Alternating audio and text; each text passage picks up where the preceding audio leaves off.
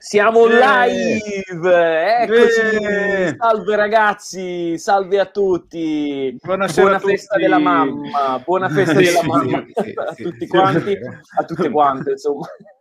Dubito che ci siano delle mamme che ci seguono. Come diceva giustamente il Puce, oggi è la festa della mamma e riportiamo un contenuto sul rapporto padre-figlio. Per cui Grandissimo. Che non l'abbiamo fatto apposta sta cosa, cioè, non è Non una cosa l'abbiamo che fatto l'abbiamo fatta apposta, però eh, ci è capitata onestamente. Ma Purtroppo, però, vabbè, proprio maschi, etero, cisgender, stronzi, tutta quella roba lì. Siamo e anche di più, e anche di più. Eh, Vabbè, spero che stiate bene. Oggi abbiamo un'Ita versus USA molto importante, ragazzi, eh, perché abbiamo già nel pre, mentre voi prima di collegarci, cose che voi non, Mm. non avete visto, non avete avuto modo di vedere, già ci stavamo un po' scannando, già ci stavamo un po' scannando Eh. perché sono uscite fuori delle cose non proprio carinissime. Giardi si è triggerato, per cui ne vedrete le belle. Speriamo Mm. che il Puce stasera parli. Puce, parli stasera? Ci penso un attimo. Se, se- se ci sono delle categorie specifiche e due film da vedere, non, non ti devi leggere eh, delle serie intere a fumetti o 90 Esatto. anni di fumetti di- Topolino per parlare. Spero che hai dedicato quell'ora e mezza per sordi e quell'ora e mezza per Pippo per, eh, per- per dire qualcosa stasera, onestamente. Che, Ovvio, ovvio, ovvio. No, no, perché almeno quello, perché se no sto Disney Month dopo un po' mi si, la, la- la Eh, sì, voce la no. perdo onestamente. Poi, Parli solo- poi dopo mi fai i meme contro che Io, no, perdere. no, era- Sì. Ciao Guarda che- Walter! Io Ecco. addirittura in, in pagina condividi solo i meme di Partisan, metti un meme nostro ma un meme anche tuo per compensare, mentre i meme contro di te sono stati molto di più nel nostro gruppo su questa È vero, questione. è vero, è vero, Però te li dovevi mettere in pagina ne mettevi uno pro e uno contro, che così fra l'altro non se li vedeva nessuno, però te eh, non si sa mai, eh, io ho ragione in questa cosa, non hai assolutamente ragione in questa questione. Ma io, io ascoltavo pazientemente le perle di Giardi per imparare, per questo tacevo. Eh, non... Che no? Scusa, no, niente, no, vai. Perché, cioè, Bertusto, Bertusto. Come no, Bertusto, come no. Bertusto inizio a sospettare che sia un tuo fake perché dice ciao ragazzi oggi spero che non parli solo Mighty stavolta nonostante l'argomento È un fake che- del Puce, sì, esatto. sì, l'alibi sta crollando caro Bertusto se questo è il tuo vero nome Ma non saprei mai usare Twitch io, quindi non, non- È vero, non siamo su essere- Twitch, siamo anche su Twitch. Se siete in ascolto da YouTube, Mm. iscrivetevi a eh, Twitch barra spegni il podcast. Vabbè, insomma, eh, ci potevate arrivare anche voi. Eh, facciamo un po' di scalda pubblico. Facciamo un Sì, po' di scalda ovvio, pubblico. ovvio. Puce. Sì, si parla. Si Vogliamo... parla. Allora, io volevo introdurre l'argomento delle donazioni, mentre il nostro pubblico continua ad arrivare. ma dobbiamo scaldare non scazzare non è lo scazza pubblico però- No, È ma io, però io ho capito qual è, la, serve, qual è la strategia giusta e ho capito anche come mai non abbiamo tante donazioni, perché non usiamo appunto la strategia giusta. Dobbiamo fare un pochino come Fedez, cioè io devo fare un po' come Fedez. Cioè devo praticamente lanciare no, lì un argomento eh, sociale che intriga tutti, di cui non me ne frega un cazzo, intanto ne approfitto per sponsorizzarmi. Allora scusate, io entro nella modalità Fedez. Ah, no, Ciao qua. ragazzi, così fare pubblicità. Allora, Mi eh, la Era meglio quando mondo stava zitto. È brutta, è proprio brutta, ma detto questo, detto zitto, questo casualmente faccio anche pubblicità. Le donazioni, se volete, le trovate qui sotto, aprendo la descrizione del video. Casualmente, ecco, faccio pubblicità. Signore e Fedez signori. questo? Questo era... non c'entra assolutamente nulla con quello che ha detto o Era- fatto Fedez cioè, no, ma non- così io, la fame nel mondo è molto brutta, ragazzi. Io la odio la fame nel mondo. Guarda, Donate, una donate, Non è quello che ha donate. fatto. il bello Ha fatto che così, dicevo, questo è quello vabbè, che è accaduto. Il bello è che lui dietro le quinte ci aveva detto che avrebbe imitato Fedez, ma io pensavo una cosa un pochino più argomentata, che onestamente No, no, avrei no. spunti migliori per criticare niente del Fedez. genere. Perché onestamente, ma non te li do, Ragazzi, perché onestamente ti darei nel- migliori per. Puce, così No, non ci doneranno mai, lo sai. Io vero? pensavo, vabbè, il, Pu- il Pucce mi dirà che Fedez non ha criticato i lavoratori di Amazon perché è affiliato ad Amazon, ma è una critica troppo Anche, per te, immagino. Perché Eh, gli dai anche, in bocca le critiche? Perché gliele suggerisci? mi regali argomentazioni. No, Esatto, eh, perché tu non ne hai mai, non, non ne hai mai, neanche a fare, cioè, se- sei la peggiore opposizione che ci sia. Non hai- Pucez, sono Pucez. Creeremo da oggi Che Pucez. cambiati il nickname, Eh, non so se eh. puoi farlo. no, Puce, Donate, ma è giusto criticare il sistema partitico Rai, vero? Ah, nonostante questa tua satira sì, facendo. Soprattutto perché... quando ne posso approfittare per eh, invitare la gente a Ma quanto ti donare, so, donare cosa qui. scrivono qua. Nel momento in cui tu sei indossato gli occhiali, qualche, qualche centinaio di meme. I, pucci, I pugni, i pucci che ti darei. Vabbè, forse è meglio se cambiamo argomento. Comunque, direi... in conclusione, la, la, la, la fame del mondo è è molto brutta. Donate, donate, donate. Questo è il messaggio Fedez. Questo Leva quegli occhiali. Vabbè, non, non, ci donate che è meglio. Ho cambiato idea pure io. Ci donate. Lasciate perdere. Non è cosa. Meglio che non. Meglio è meglio non quando non parlo. Vedi che è meglio quando non parlo io. Cioè, voi Ma è quello che stavo dicendo. Forse Ma io penso onestamente. Però dopo ti lamenti, fai meme che Giardi. si lamenta, va bene. Però sta zitto tutta la puntata. Ce la diciamo io e te, due persone più o meno razionali. E facciamo uscire le puntate bene. Tra l'altro, in chat apprezzano l'imitazione, ma non apprezzatelo troppo perché è un problema. Voglia... Voglia... Vogliamo passare all'argomento hot numero due dello scalda pubblico? Puce, sì, sì, introducicelo tu. I miei colleghi volevano oggi parlare di un, fare un editoriale, un po' come faceva sempre il buon Frusciantone, ma lo vogliono sì. direttamente loro, parlando del caso bacio rubato a Biancaneve. Sì. Perché i miei colleghi hanno fatto una riflessione interessante, cioè il fatto che dietro questa notizia ci fosse in realtà un qualcosa che è stato montato più del dovuto, è stato poi generalizzato in un discorso di vedi che non c'è la cancel culture perché questa notizia qua in particolare esatto. non era così, questa qua in particolare, no, ma le altre. Prego, colleghi, a voi la parola. Comincio io, comincio io, molto brevemente, comincio io molto brevemente, che so già che quando uno dice molto brevemente si dilungherà per 45 minuti.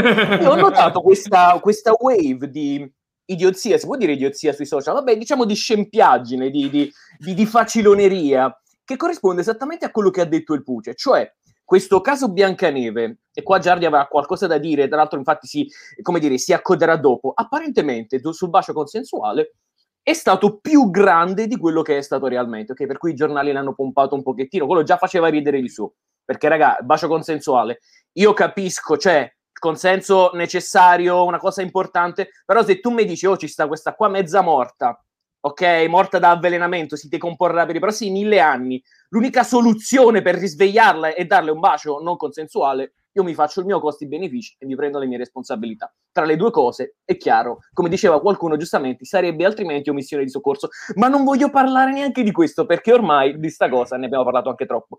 Voglio dire esattamente quello che ha detto il Puce, cioè Adesso c'è stato un falso allarme bomba, ok, relativamente alla questione Biancaneve, e ora ho visto fioccare da parte di quella stessa sinistra, probabilmente italiana, un po' facilona, che mi ha portato essenzialmente a destra, un sacco di meme. Ah, vedete, allora la dittatura del politicamente corretto non esiste perché questo caso Biancaneve è falso. Ragà, ma eh, me la ricordo solo io. Cioè, non è che si possono valutare solamente gli ultimi due eventi per giudicare un disegno nel suo complesso. Cioè, voi state giudicando gli ultimi due, me li ricordo solo io, le puntate di community censurate perché si faceva la blackface nonostante fosse perfettamente contestualizzata. Me lo ricordo solo io, The Office censurato, lo, senza ah. nessun buon motivo. Via col vento per un po' fuori dalla piattaforma di Via streaming. Via col vento per un po' è stato fuori dalla piattaforma di streaming. Che altro c'è stato? Le, le, le regole di inclusione agli Oscar che servono le frazioni, cioè se quella cosa demenziale, diciamocelo, che servono le frazioni di differenti categorie. Eh, però non esiste la canzone, non esiste il bigottismo della, del politicalmente corretto, è, è, inventato dalle destre. Che io, però, vi, vi ripeto, ragazzi, io sono per una società aperta, multiculturale, inclusiva. A me fasci- eh, stavo per dire fascini, ma non è un caso. Salvini e i fascisti mi fanno, mi fanno cagare però il mio problema è non così, non così. Nel momento in cui c'è un obiettivo che è obiettivamente giusto, diciamo che secondo me è giusto, come la società aperta, multiculturale, inclusiva, che però viene perseguito con metodi fascisti, stupidi, che si va a censurare questa o quella cosa, io non sono d'accordo perché poi il metodo rischia di andare, a, ehm, di andare innanzitutto contro l'obiettivo che ci si è prefissati all'inizio, che è quello di una società più aperta, e poi rischia di scadere in vari fascismi, perché ricordate che il fascismo più, che più pericoloso è quello là che porta il gagliardetto del progresso e del progressismo. Per cui io non capisco veramente quest'ultima wave di meme che è nata. No, vedete, allora la dittatura del politicamente corretto non esiste. Non sarà una dittatura, ma degli ideologhi pazzi lì fuori che ci provano ci sono, eh. Giardi, che vuoi dire? Aggiungi qualcosa tu. Io devo dire, eh, mi auguro che l'internet inizi a volte a pensare un po' con la sua testa e non andare ad ondate, perché è così. Appena è uscita fuori questa cosa di Biancaneve, ondata di internet, indignazione generale, politicamente corretta, eccetera. Poi dopo cosa c'è? C'è sempre la controndata di quelli che si devono indignare per l'ondata precedente che dicono guardate questo caso è stato gonfiato e dopo esatto. tutta ondata di dire esatto. gonfiato non esisteva eccetera a parte che questo caso non è stato assolutamente gonfiato perché se andate a vedere quelli che hanno smentito, non mi ricordo chi era, fanpage, dice ah ma viene dall'SF Chronicle che è un giornaletto di provincia che ha, fa pochissimi lettori che parlano di cose normali, ha 3 milioni di lettori. E a parte quello, oltre ad avere 3 milioni di, di lettori, la notizia, mh, fonte Bad Taste, è stata ripresa dall'Entertainment Weekly, una delle più grandi riviste di intrattenimento del mondo. C'è uno, su, uno eh, dei, un ex responsabile della Disney sui parchi che è intervenuto sul tema perché la, le, i notiziari americani l'hanno ripreso. Quindi, in questo caso esiste, non è che è stato inventato da qualcuno, però c'è stata prima l'ondata di quelli che dicevano: Ah, c'è il caso, poi dopo c'è stata l'ondata di quelli che dicono: No, il caso non esiste, siete tutti minchioni. Ci sono dei sentimenti in giro perché, ovviamente eh, ci sono stati più Amedeo, che tutti stanno sul cazzo più Amedeo, quindi tutti pur di dar conto a, a più Amedeo, se prima anche odiavano... giustamente. Sì, sì, anche giustamente, perché è un tema che, andava, che quello andrebbe affrontato molto meglio rispetto a come l'hanno esatto. fatto Pio e Amedeo, esatto. sicuramente. Quindi, sì. come detto, rischiavo anch'io di cambiare parte dopo l'intervento di Pio e Amedeo. Però non è che perché Pio e Amedeo sono dei minchioni il problema mh, mm, non esiste o eh, le cose vengono gonfiate semplicemente ragazzi, ehm, a volte eh, controllate a fondo anche voi le fonti che vi vengono dette e soprattutto non andate in indignazione per partito preso. Fatevi una vostra idea, vedete se la cosa la supporta o la nega e eh, cercate a volte di pensare con la vostra testa e non seguire le ondate dell'internet perché è una cosa che eh, onestamente io non lo so, non ci sto più dietro e mi fanno anche un po' incavolare a volte queste cose. Ah, tutti indignati per Biancaneve, controordine, tutti indignati per la fake news. Per la fake indignati... news che era troppo fake, sì, esatto. Cioè, no, vabbè, vabbè dai, così. Demenza, vabbè. Social media demenzia, demenzia. Oh, eh, sì, io se posso dire, eh, che in questo parte, pur essendo anch'io spaventato, diciamo, dalle talune derive della cancel culture, sul fatto che eh, i cartoni Disney eh, siano eh, pieni e fomentanti messaggi profondamente sbagliati, invece sono molto molto d'accordo, cioè non è così sbagliato secondo me eh, cancellare Biancaneve dalla cioè tu vuoi è... cancellare Biancaneve dalla storia? Ma qualcosina nelle cartoni magari ci faremo delle puntate a parte però diciamo c'è qualcosa che Scusa, no, no, stasera che non ti piace di Biancaneve? Non, stasera si è diciamo, proprio male. che come il film di cui parleremo stasera, qualcosa non è invecchiato benissimo, diciamo, però magari ci faremo... La Biancaneve, non lo so, vabbè. Biancaneve, una... certo. Donate intanto, donate, sì.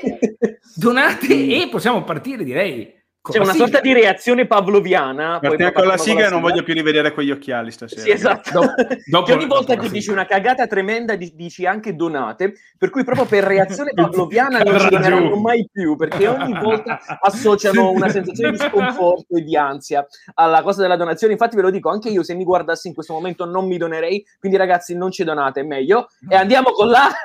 sigla! Sigla! E non l'ho preparato. Eccola. Danilo Rapegna. Mangiamo il cavallo. Un cavallo con pezzi con panica meusa. Davanti interessante. non parlo la lingua. Michele Sarti. Mi piacciono solo le esplosioni. Sempre un piacere parlare del canto di Natale di Topolino. Andiamo avanti. Danilo Cucce. No. Che cazzo se ne frega di ste cose? Noi le sappiamo gestire. Spegni il podcast. Eccoci qua, eccoci qua, eccoci qua, eccoci qua, eccoci È una, una oh. puntata veramente, veramente pregna di cose da dire, perché questo è il nostro primo ITA versus USA che avviene proprio in diretta, quindi anche voi esatto, del pubblico esatto. potrete sicuramente darci dei contributi. Noi siamo tutti e tre molto carichi e freschi di visione di entrambi i film, tanto lo sappiamo, apro una piccola parentesi, lo sappiamo fra noi tre che c'è Albo, non so se abbiamo mai nominato questo personaggio. Lo conoscete Albo? che quando noi facciamo le puntate, poi la sera, luna di notte, ci manda la recensione di come è andata la live secondo lui. E dice sempre l'MVP, l'MVP, quello che ha parlato meglio. Non sono mai Ok. io. "Oh, oggi MVP la pegna. Io non sono mai. Allora, Albo, non ce ne frega della tua recensione. come mai. E tanto non Potre- so. Potremmo in apertura di puntata dire chi è l'MVP secondo Albo ogni puntata? Che è una cosa Ok, allora la scorsa Allora, volta chi era? La scorsa Giardi. volta ero io, casualmente Sì, mi sono ricordato che dovevo dire... Che- most valuable player. Giardi, Eh, in quella lì stato l'MVP. precedente ero io e tu mai Puce, tu non sei Ma mai stato mai- player del l'MVP. Il Puccia non ha mai vinto l'MVP di Albo. Di Albo, di Albo. Se siete d'accordo con la scelta MVP di Albo, commentate Albo Fanfarone. Mi Albo Fanfarone, hashtag Albo. è Eh, molto Albo. Commenti sotto al video perché ci teniamo molto. Ma partiamo con la Sì. puntata. Oggi si sfidano Evviva. due film importantissimi più o meno diciamo abbiamo da un lato una puntata un po' allungata di Ecco Pippo chiamata in Ah! braccio di Pippo Sì, sì, è vero, è vero, è vero, è vero. per i Certo. USA dall'altra abbiamo un sodalizio tra due grandissimi comici Alberto Sordi e Carlo Verdone in viaggio con papà per ovviamente per l'Italia Beh, questa devo iniziare, devo iniziare io. Allora, già eh, a parte tutto smentisco che sia una puntata più lunga di Ecco Pippo. non è una puntata non so se voi lunga, avete... Pippo. No, perché se voi avete visto Ecco Pippo nella vostra vita ve lo ricorderete come uno show penoso, onestamente. Diciamolo, No. non era il meglio no del era Disney bello Ecco Afternoon. Pippo era bello Ecco Era Pippo. bellissimo. Ecco ecco qui. Ecco Pippo era tipo gamba di legno, era Casa Vianello, ecco, con gamba È di legno che era sposato con, eh, No. eh, con una donna che tipo lo trattava malissimo tutto il tempo, che doveva badare al cane, tipo Non veniva bastato tutte le volte per gamba di legno. Che dici? Che dici? Era una serie noiosissima, onestamente, perché Pippo c'era pochissimo, i ragazzi Ah. erano tutti bambini, eh, non c'era un gran conflitto fra i personaggi, erano situazioni familiari. Ecco, Pippo si rifà ai vecchi corti di Pippo che aveva la famiglia degli anni boh, 60-70, così. E in realtà i personaggi non avevano una gran maturità, una gran profondità. Max era proprio un ragazzino degli anni 90, ma non aveva zone d'ombra, non aveva niente. No, no. Sì, ma era proprio una cosa che il ragazzo allegro eh, eh, eh, che va in giro, cioè non aveva nulla come di profondità che rispetto a quello che ha avuto nel film di ecco, nel film ehm, In viaggio con Pippo. Infatti nel viaggio con Pippo hanno fatto un lavoro di ripulitura pazzesco rispetto alla serie. Hanno dato finalmente a Pippo e a Gamba di Legno l'aspetto classico, perché Gamba di Legno era orribile in Ecco Pippo, aveva, eh, aveva, la pelle, aveva la pelle rosa che tipo... Rosa, non può avere la pelle rosa. no, Perché no. non può avere la pelle rosa? No, non può avere. Gamba di legno, questo era, era whitewashing. Ga- Gamba di legno deve essere completamente nero, tutto bello scuro, imponente, così quando c'è Ah. la scena tipo quelle della vasca da bagno, deve avere il pancione che straborda, che ti fa impressione. Che, che. Deve essere, sì, deve essere nero. Anche Pippo deve essere nero perché tipo avevano, cioè avevano quando si mettevano in, in maniche corte, avevano tutte Ok, le braccia bianche, era una roba per, immagino, risparmiare sull'animazione. Ma soprattutto hanno dato più maturità e profondità ai personaggi. Eh, Max ha più un senso in, in viaggio con Pippo, è un adolescente, quindi Sì, mette anche in però- discussione il suo rapporto con il Però- padre, che non aveva alcun conflitto nella serie con Pippo. PJ e Pietro hanno tutto un altro rapporto diverso, che sono eh, Pietro diventa l'esempio del cattivo padre, del, ca- del padre severo con il pollice di ferro che traumatizza tutti, il Puzzo non ne posa più.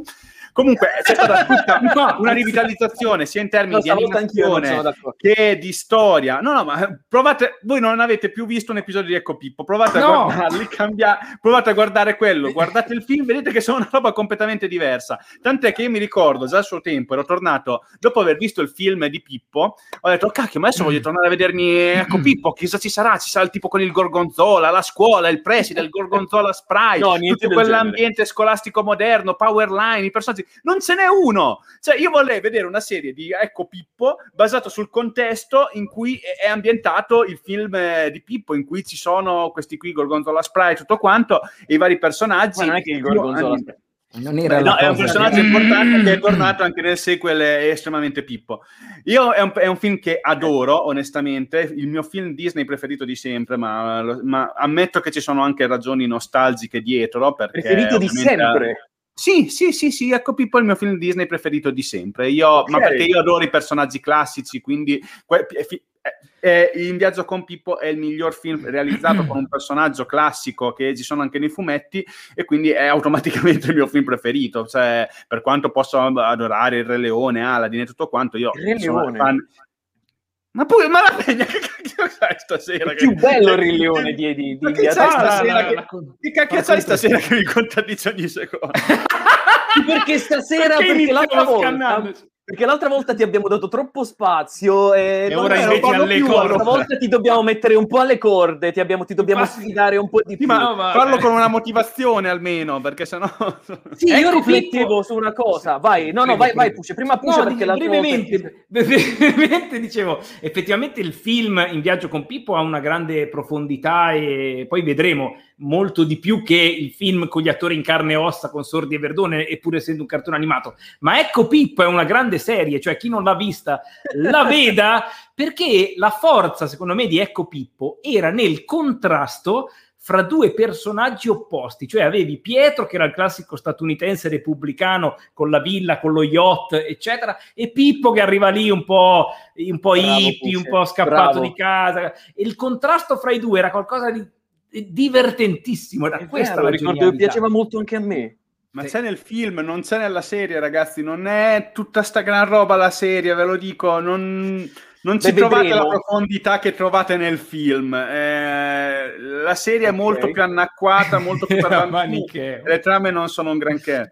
Poi, oh, guardatela eh, se vi va. Però io Beh, la riguarderemo, allora la film. Ma riguarderemo. riguarderemo anche il pubblico e Esatto, deciderà. anche il pubblico riguardatevi Ecco Pippo, proveremo a, ripulirma- a ripulirla dagli occhi della nostalgia, almeno ci proveremo e vedremo se Giardi ha ragione e ce lo scriverete nei commenti. Ma tornando a noi, Sì, tornando sì, a sì, noi, sì, sì. allora, eh, come con la sfida di stasera, quindi abbiamo da Sì. un lato questo film che, che io ve lo dico, io faccio coming out qui, eh.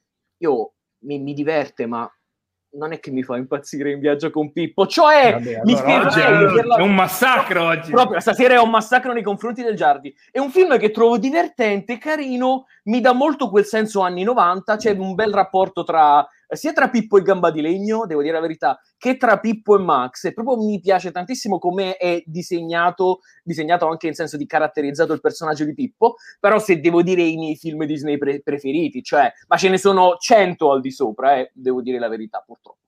Però vabbè, gusti, gusti, gusti personali. Tra l'altro so, so già che è un film amatissimo, se Giardi lo, lo ha nella sua top one, sono sicuro che avrà i suoi motivi. esatto, la top Eh, one. sono sicuro. Dall'altro lato abbiamo In viaggio con papà, che è un film al quale io sono affezionatissimo, ma quello proprio scrollato dai- dal- dalla nostalgia, effettivamente oggi regge veramente malino, o no? Perché tu hai queste interazioni tra i due, i due attori, che sono due attori incredibili, cioè Sordi, vedere interagire Sordi e Verdoni è una cosa spettacolare, tra l'altro sodalizio nato grazie a Sergio Leone, però al Sì. di fuori delle scene di pura comicità che i due riescono a portare, non si capisce bene il film cosa voglia dire. Ci Allora, sono se- delle critiche ai giovani, ci sono delle critiche, non si capisce.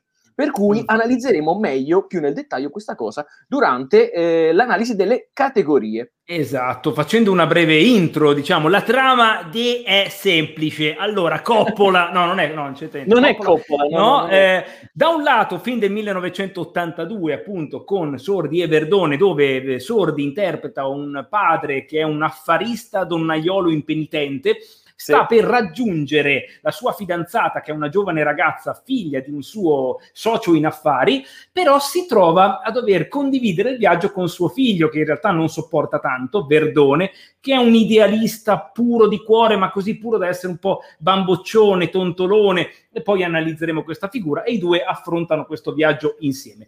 Dall'altro lato, film del 1995 della Disney, nella top one di Giardi, così dice anche Wikipedia, dopo abbiamo perché, Pippo, no sembra abbiamo. Pippo che sentendosi, eh, diciamo, in, difetto come padre verso Max, sentendo di averlo trascurato, decide di portarlo in viaggio per andare a pesca insieme. Però Max non ha, Max non ha voglia di andare a pesca con suo padre, anzi lo, lo detesta un po' in questo periodo della sua vita, vorrebbe stare con i suoi amici, insomma.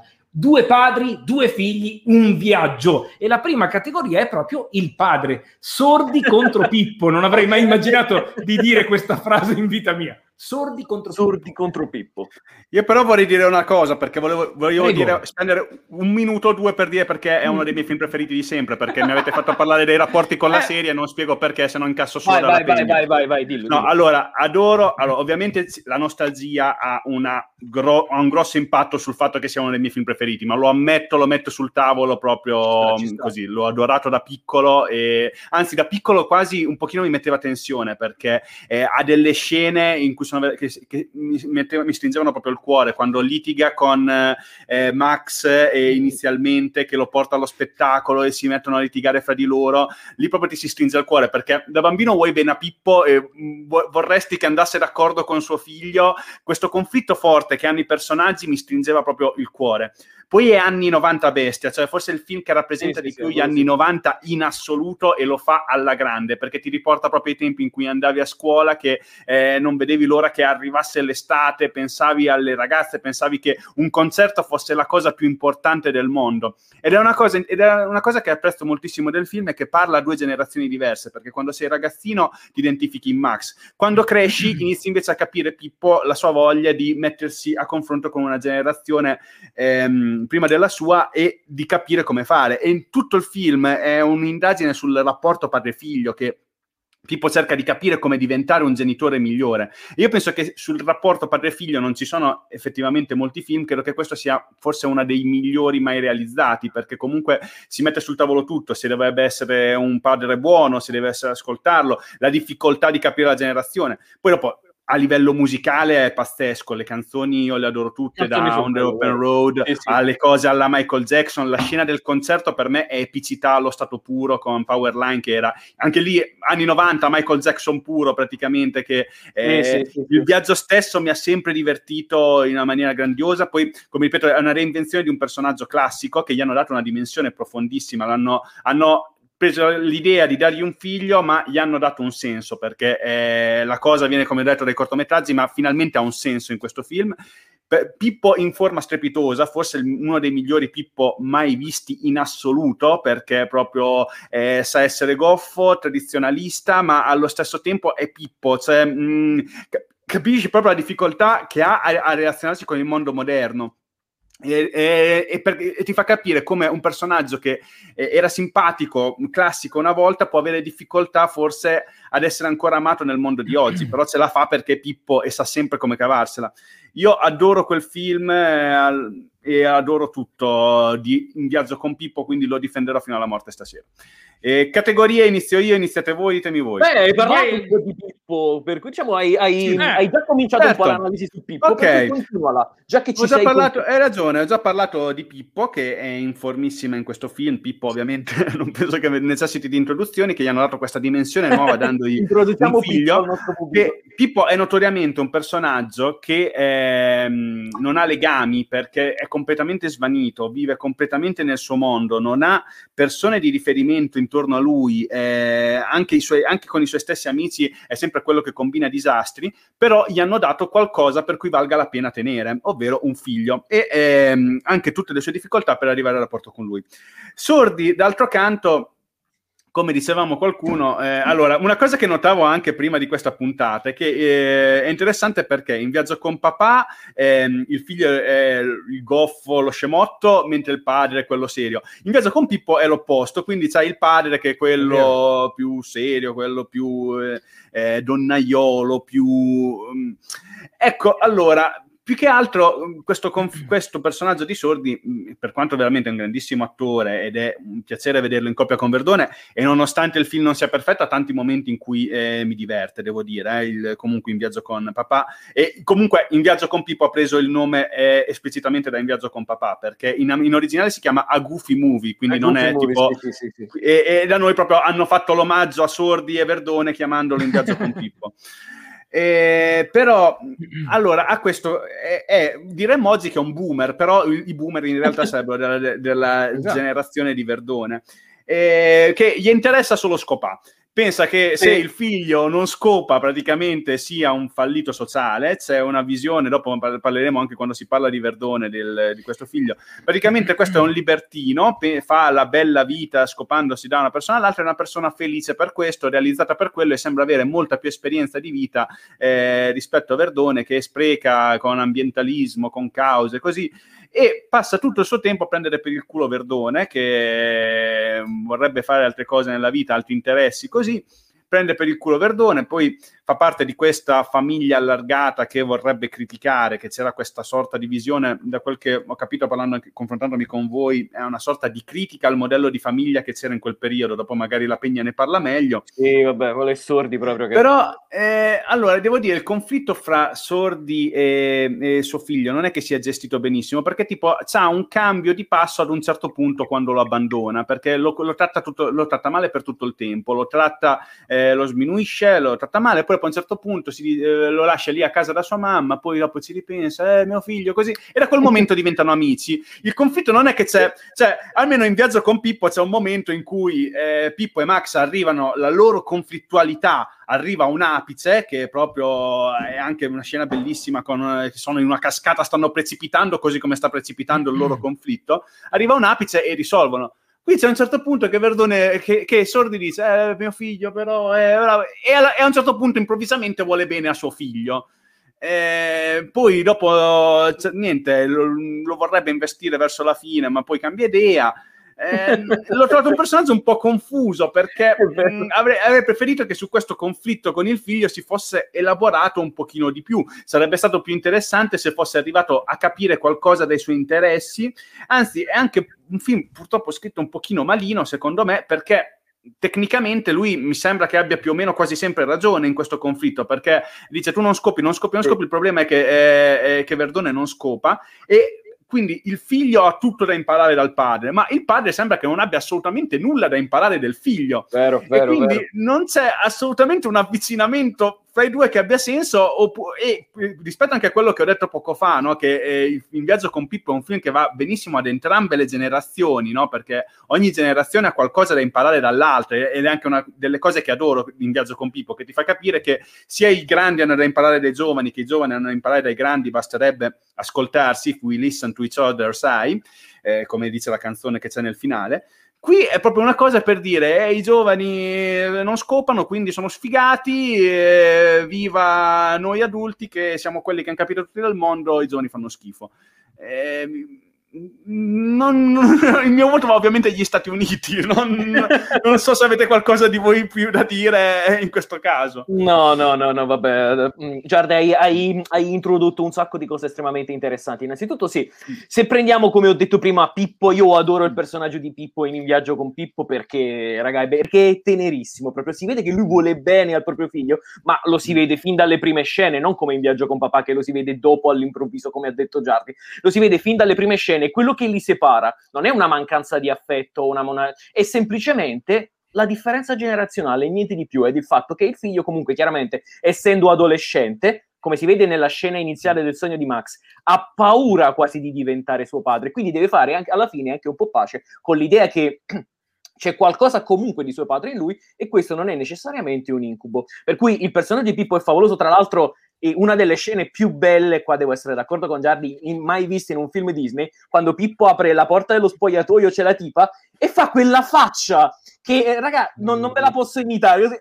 Cioè, no, eh, si riesce. È una delle scene, io proprio l'ho vista e ho riso adesso come dieci anni fa, come venti anni fa. Meravigliosa.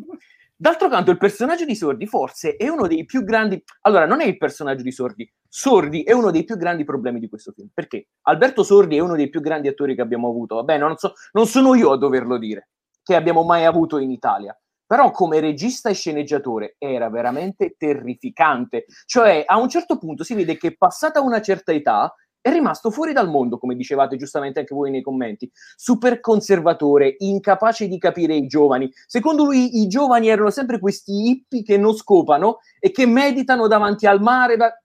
C'è una visione limitatissima da vecchietto del bar. Tra l'altro si può sentire che tra l'altro è molto interessante, se le cercate su YouTube le varie interviste a Verdone, Verdone diceva spessissimo che c'era Sordi che veniva con una sua idea durante le riprese che era spesso leziosa, verbosa, se ne usciva con dei monologhi che secondo Verdone, giustamente perché Verdone sì che sapeva fare il proprio lavoro anche da regista e lo sa fare tutt'oggi secondo me.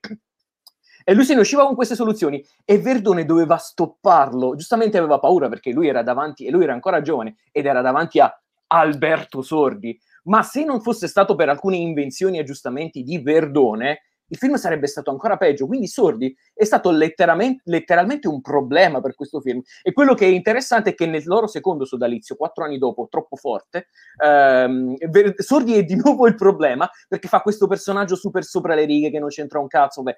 Quindi questo personaggio del padre non si capisce, come dice Giardi ha sempre ragione lui, ti spiattella questa visione secondo cui i tempi, i tempi moderni fanno, tu, fanno, schifo, i giovani di oggi fanno schifo, sono tutti degli imbecilli, e non puoi assolutamente empatizzare con lui, non puoi empatizzare neanche col figlio, eh. però questo lo vedremo dopo. Quindi, raga, il mio voto anche in questo caso, per la prima volta forse, va ai USA. Per la prima volta c'è tutto questo consenso nei confronti degli USA e va Pippo. 2 a 1, no 2 a 0. 2 a 0. Beh, allora io dico questo. Innanzitutto eh, ricordiamo che a riprova del fatto che questi film potrebbero essere in realtà ispirati direttamente, lo abbiamo visto anche sulla nostra pagina Facebook, c'è una scena dove sia sordi che Pippo fanno il bagno in una vasca, che sia un richiamo. Ma tra, tra, l'altro, sul Pippo iniziale che ha l'asciugamano intorno alla testa, esisteva un action figure. Io questo ricordo dell'infanzia e non so perché avevo l'action figure di Pippo okay. con l'asciugamano. Ma questi sono viaggi nella mia infanzia che non interessano a nessuno. Il rapporto fra Sordi e Verdone di questo film a me ha ricordato molto, non so se poi è servito da ispirazione a tutte le gag che andrebbero quelle cancel culturizzate dei soliti idioti. Non so se i soliti idioti si ispira, magari vedendo questo film, il noncio e quell'altro hanno detto, eh, dovremmo farla. Sta...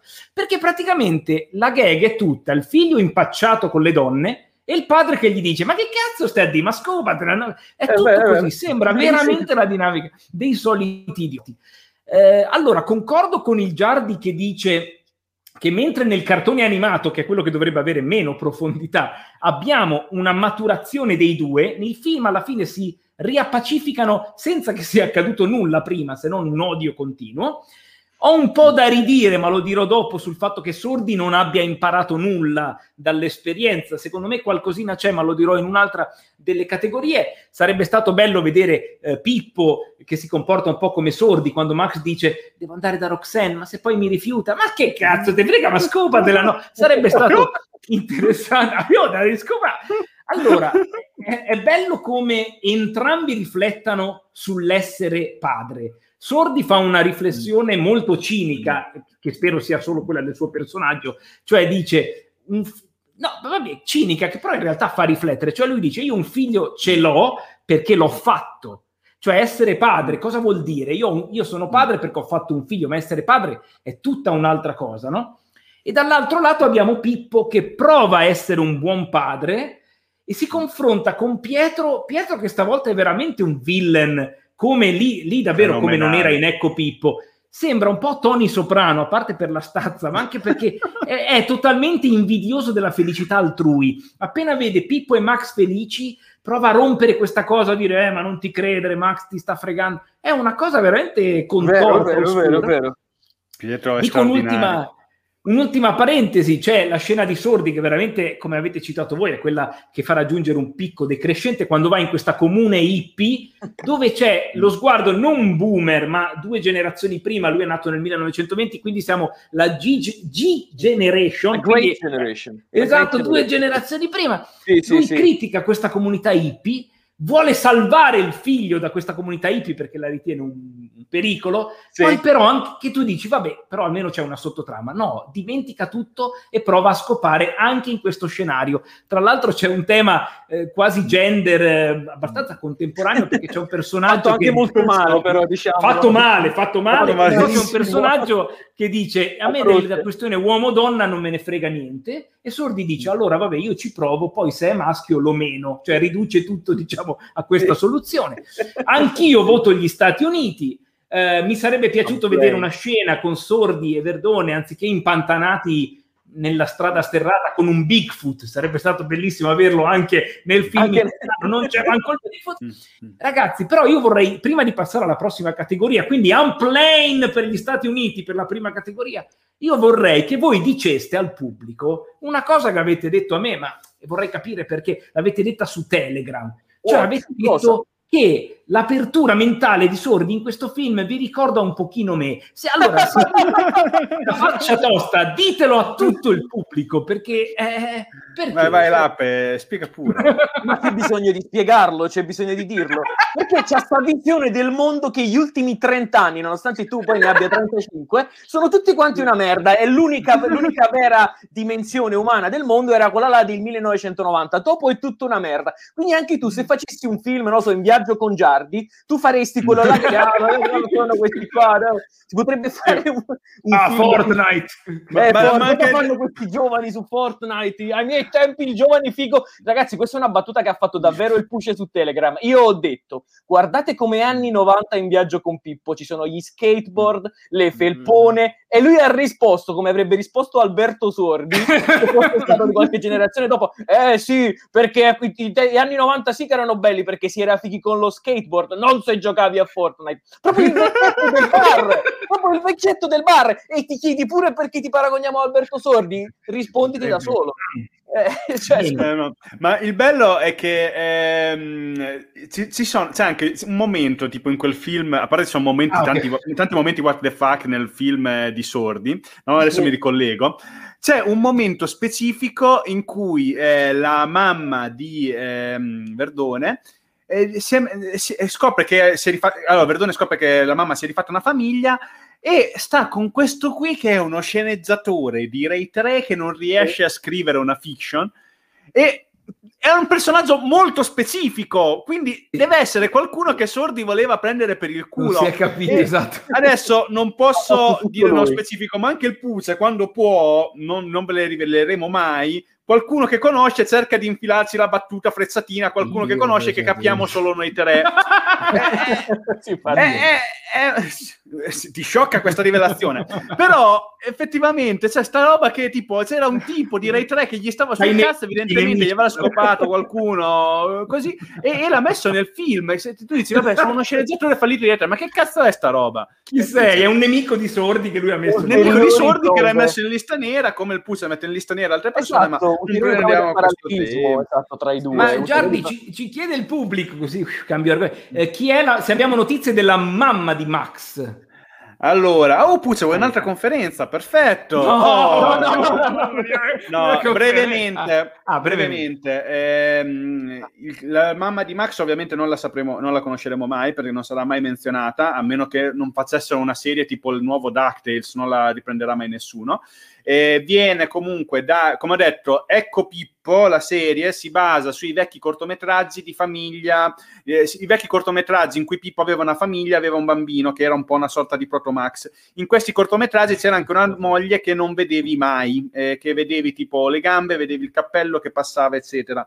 Quella ipoteticamente è la moglie di Pippo. Ehm, Oh. Poi ovviamente la Disney non ha mai avuto una posizione ufficiale perché è difficile per loro gestire queste cose. Se facessero adesso una serie di Ecco Pippo come hanno fatto con DuckTales, eh, sicuramente prenderebbero questa cosa, la renderebbero un tema principale, ma non ci sono assolutamente serie in vista di Ecco Pippo, ma... eh, e, e va bene così in fondo perché ovviamente deve implicare il fatto che Pippo ha scopato e per la Disney è difficilissimo Ah, orrore, eh, entrare orrore, nel tema. Pippo. Ok, ok, capisco. Beh, è interessante questa cosa. Io anch'io avevo sentito un po' di teorie che era morta o che erano divorziati, essere, però sì, vabbè, sì, sono sì. teorie chiaramente. Però non c'è teorie. proprio mai neanche una menzione. C'era un rumor dell'internet che diceva che la sua mamma era in cielo, che eh, Pippo era morto in un incidente, qualcosa Ah. del genere, ma in realtà non sono cose vere. Non, non è mai, mai stata menzionata. Cioè, mi sembra che una volta c'era qualcuno che aveva tirato fuori un copione di un episodio di Ecco Pippo in cui era menzionato che tipo avevano avuto un incidente, qualcosa del genere per colpa di Pippo ed era morta. Tipo che Pippo aveva fatto Oddio, qualche cazzo. casino. era- Darchissimo. però anche questo mi sembra che non è confermato, cioè ci sono un Ok, sacco di vediamo. rumor che... Ok, Però in realtà ok. nessuno ne parla mai di sta cosa, non, eh, non, non, la Disney non lo farà mai, e, e, ha anche difficoltà di, a rendere ancora Pippo Padre, che l'ultima volta che Pippo Padre si è visto nell'ultima serie di DuckTales, qui è stato gestito benissimo, devo dire, veramente ah, un gran okay. Pippoli. Ok, beh, figata. Voglio solo rispondere a una cosa. Voglio introdurre il prossimo tema, se per voi va bene, tra l'altro qua, tra l'altro, Vittoria Unplanned USA, eh, rispondendo un attimo a Boomer il giovane, perché Boomer il giovane diceva giustamente, Boomer il giovane, diceva ma Sordi era il figlio di un'altra epoca. Va bene, ok, siamo d'accordo. Però in questo film nell'82 aveva 62 anni, perché lui era del 1920 per l'appunto. E raga, a 62 anni era completamente fuori del mondo fuori dal mondo. Vi faccio un confronto molto banale. Verdone, Verdone oggi ne ha 70 e nei suoi film mostra che, per carità, non sarà quello più di una volta, però nei suoi film mostra che il mondo lo capisce ancora benissimo. Posti in piedi in paradiso, cioè, voglio dire, raga, Verdone sta ancora sul pezzo, quindi in realtà se tu sei un artista che, cioè è mentalità quello che voglio dire ragazzi, non è una questione di età, è questione del tuo, della tua attitudine nei confronti del mondo, è questione del tuo approccio artistico. Se ti vuoi chiudere per l'appunto come il Puce e puoi credere che solamente i primi 30 anni della tua vita, solamente nei primi 30 anni, i primi 10 nel caso del Puce, il mondo andava bene, lo fai altrimenti mm. ti apri al mondo, accetti che ci sono cose buone e cose negative in ogni epoca e soprattutto questo è l'unico modo in realtà per un artista per essere ancora interessante e produttivo, perché se ti chiudi nei tuoi primi vent'anni di vita per l'appunto non, non, non, sarai mai davvero in grado e interessante. E visto che ho fatto il paragone con Verdone, artista che secondo me tutt'oggi ha ancora una bella chiara visione del mondo, vogliamo introdurre il tema successivo, quindi il tema del figlio. Figlio, eh. figlio. Vai, vai, pure, vai pure a questo punto lanciato, così come concludi il ragionamento sul figlio.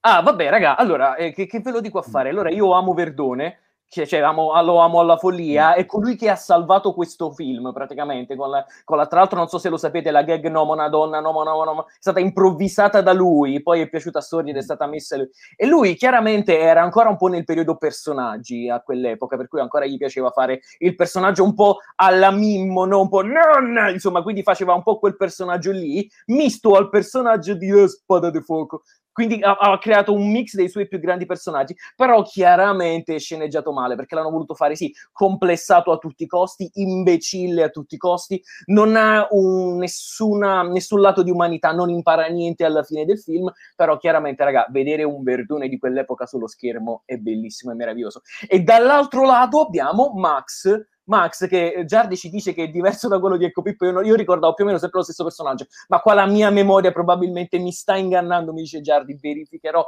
dopo questa puntata, però farò una maratona notturna di Ecco Pippo, c'è su Disney Plus Giardi? C'è sì, sì, c'è, c'è, c'è. non so se tutti gli episodi, ma c'è sicuramente. Perfetto, Max perfetto. considera solo che aveva 8 anni in Ecco Pippo e ne ha 12-13. Ne ha 12, in, quindi in, è un adolescente. Cambia tanto, ovviamente. Sì, sì, sì, beh, certo, certo, sì, perché qua... E quindi comincia a avere questo rifiuto nei confronti del padre, che poi è un rifiuto prettamente adolescenziale, perché vuole crearsi la sua identità in qualche modo, vuole andare ai concerti, vuole andare con la sua ragazza, insomma, quindi ehm, è un personaggio definito, caratterizzato e scritto molto, molto, molto bene. Giardi qui ha ragione, cioè, Viaggio con Pippo non sarà il mio film Disney preferito, ma il rapporto padre-figlio e il modo in cui si evolve è, è scritto veramente in una maniera incredibile, però io alla fine voto per Verdone perché, raga, Verdone, raga, Verdone è Verdone, è uno che veramente ha impedito a questo film di essere peggio di quello che è stato, è uno che ogni volta che compare sullo schermo si rivela per il genio che ha dato suggerimenti per le scene, ha dato suggerimenti nel tagliare le verbosità di sordi, ha aggiustato la regia, raga, Verdone è Verdone, mi rendo conto che è un personaggio un po' del cazzo, che non vuole stare con le tipe, che è un po' sessuofobico, che è una cazzata, però il mio voto va lì e vi tradisco tutti. Prego. Devo andare io? Sono penso... paralizzato, non lo so. cuore Dice, devo andare io o vuoi andare tu?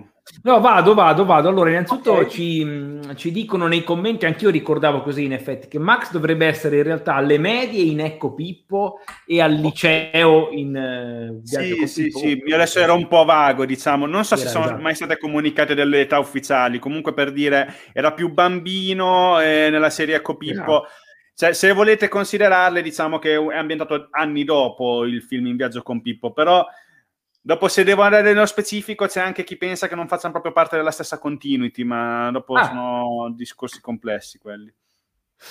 Dunque, eh, diciamo che se eh, in, ehm, nel film di Verdone il rapporto, nel film con Verdone, il rapporto fra il figlio e il padre è semplicemente il fatto che lui... Sbagliato, è, stavo rispondendo a questo commento in chat, scusate, errori tecnici, prego. È, è, è, il fatto che lui sia praticamente opprimente nei confronti del padre perché non lo fa fumare, eh, non gli permette di bere superalcolici, cioè una figura veramente di, di ostacolo, un eterno piagnone, eccetera. In Max, ripeto, nel cartone animato che di norma uno dice sì, il cartone animato è cos'è? Svago per bambini, ha una profondità maggiore la riflessione sul fatto che Max ha quasi paura, no, non quasi, anzi ha un incubo, quindi ha letteralmente paura di crescere diventando come il padre. Solo verso la fine scoprirà che il padre non è quella persona che lui sta sottostimando all'inizio del film, ma è qualcosa di diverso.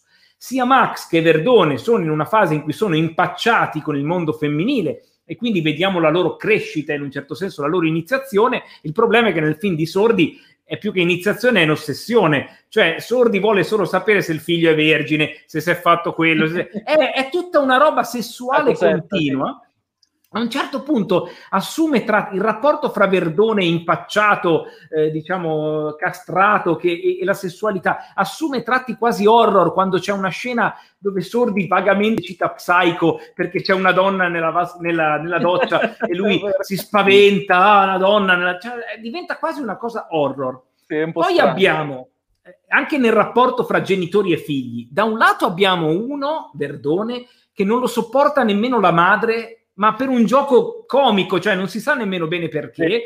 Mentre Max è lui che non sopporta di stare con il padre, ma è, molto più realistico pur essendo un cartone perché ci siamo passati tutti in quella fase dove i genitori erano barbosi, la, la generazione che ci annoiava, no? Lo, c'è un periodo della vita dove ci si allontana e poi li si riscopre dopo, cioè è più facile identificarsi in Max che è un cane antropomorfo cartone animato che in Verdone. Sì, Poi c'è in Max an- anche una profondità, perché non è esattamente un personaggio positivo totalmente, a un certo punto inganna il padre e cambia la direzione nella mappa che stanno seguendo per andare a un concerto invece di andare a pesca, Verdone non fa cose negative, dice tante N-word che è, e anche tante, anche tante bagascia word, cioè dice delle word che non si dovrebbero più dire. non si possono dire. Eh, però ha ragione Giardi che in uno Pippo è Verdone, il personaggio più goffo, sì, sì, vero, vero, e nel cartone Pippo è Pippo. Quindi voto agli Stati Uniti ed è parità. Parità, Giardi. Il tuo voto può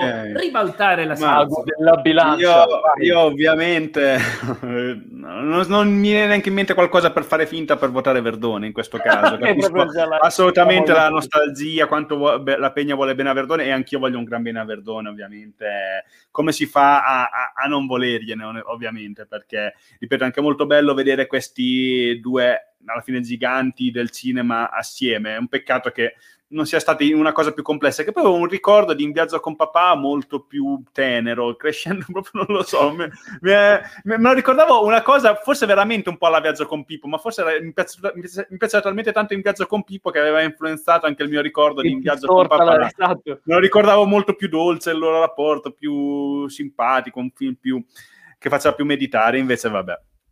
Eh, no, eh, Max secondo me in questo film è ovviamente al suo meglio in assoluto, un personaggio difficilissimo da gestire per la Disney che viene gestito poco, ma quando viene gestito di solito cresce sempre. No? Infatti molti si chiedono dov'è Max nei fumetti, probabilmente è andato a vivere da solo, se volete mettere in, fu- in continuity i fumetti con, eh, in, in, Viaggio con Pippo, perché nelle apparizioni successive si è mostrato ancora più cresciuto, che è andato al college, quindi probabilmente è andato a vivere per conto suo.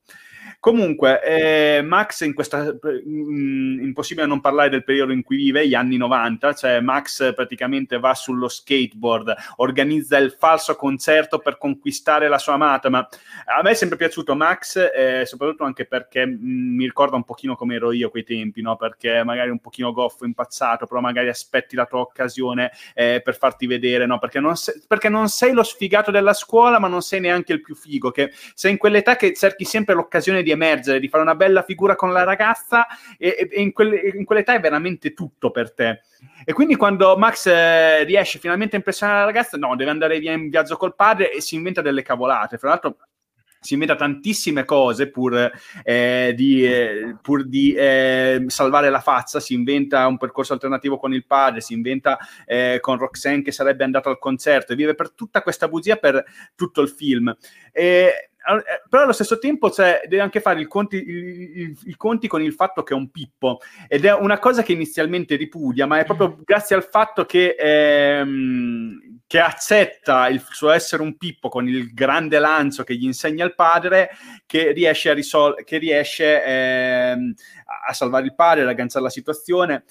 È un è gestito benissimo, soprattutto perché i suoi conflitti, come ripeto, alla sua età sono molto comprensibili una cosa che potremmo dire fra i vari film che sono eh, gap generazionali diversi anche perché eh, comunque Max appunto è un ragazzino eh, allora idealmente un film potrebbe essere vers- un seguito dell'altro cioè perché ok vorrebbe molta fantasia molti, eh, sì. Eh, molti aggiustamenti di qua e di là. Però qualcuno potrebbe fare la fan theory però boh non lo so magari Max si rimpretinisce e sì, eh, a, arrivi ad avere il film in una generazione successiva perché qui siamo in una fase di dialogo iniziale in In viaggio con Pippo che eh, siamo nella fase più difficile di adolescenza in cui cerca di aggiustare il rapporto con il padre mentre invece dopo siamo nella fase nel film con Verdone Sordi che il figlio ormai è andato a vivere eh, da solo per conto suo ha perso i rapporti con il padre e cerca di riaggiustare perché magari non hanno avuto in precedenza un rapporto, come, un rapporto che si è aggiustato come quello che è successo a Pippo e Max.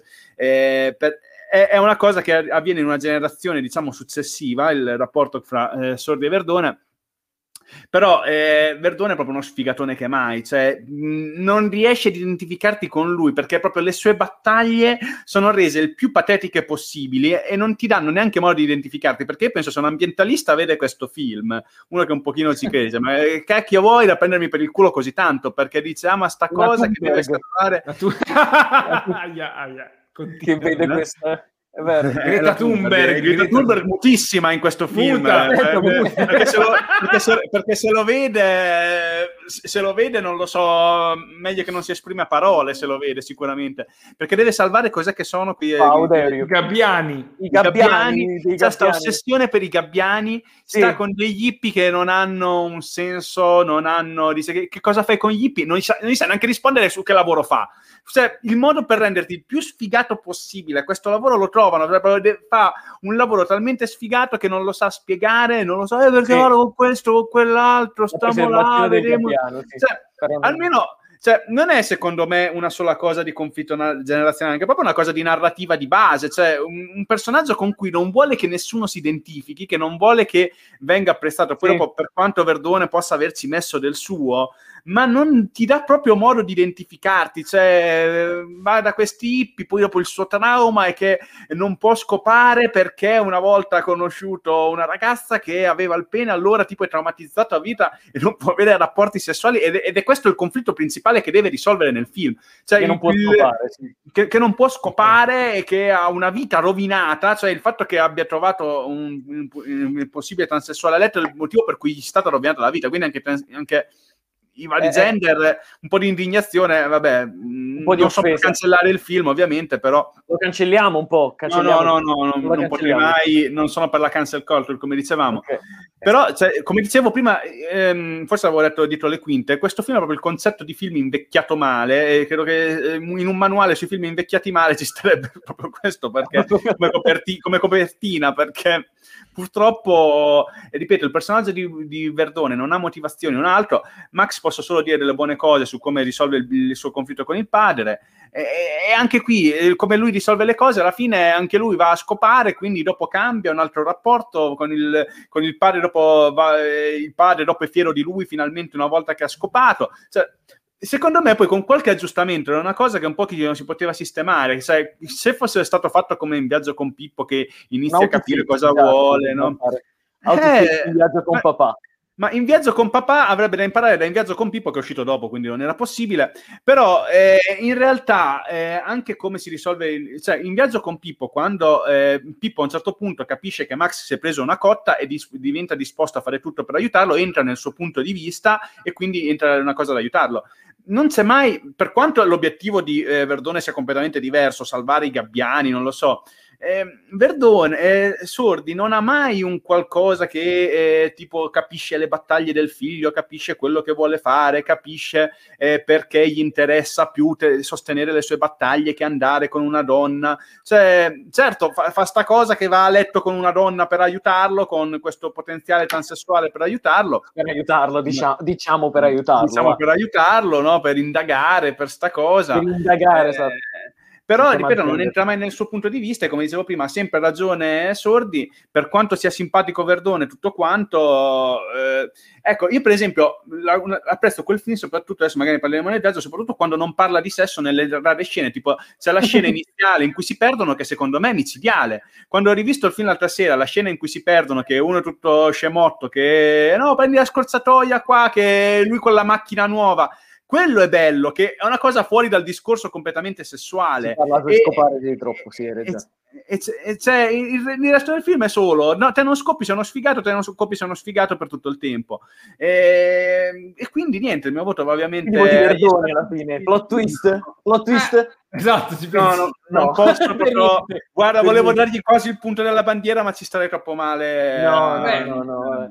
Beh, beh, beh, beh, vabbè, allora quindi Max, quindi vabbè, io ci ho provato io a dare il punto della bandiera, ma purtroppo non è servito a niente. Ah. Tra l'altro vogliamo fare una cosa tecnicamente molto avanzata, ci vogliamo provare?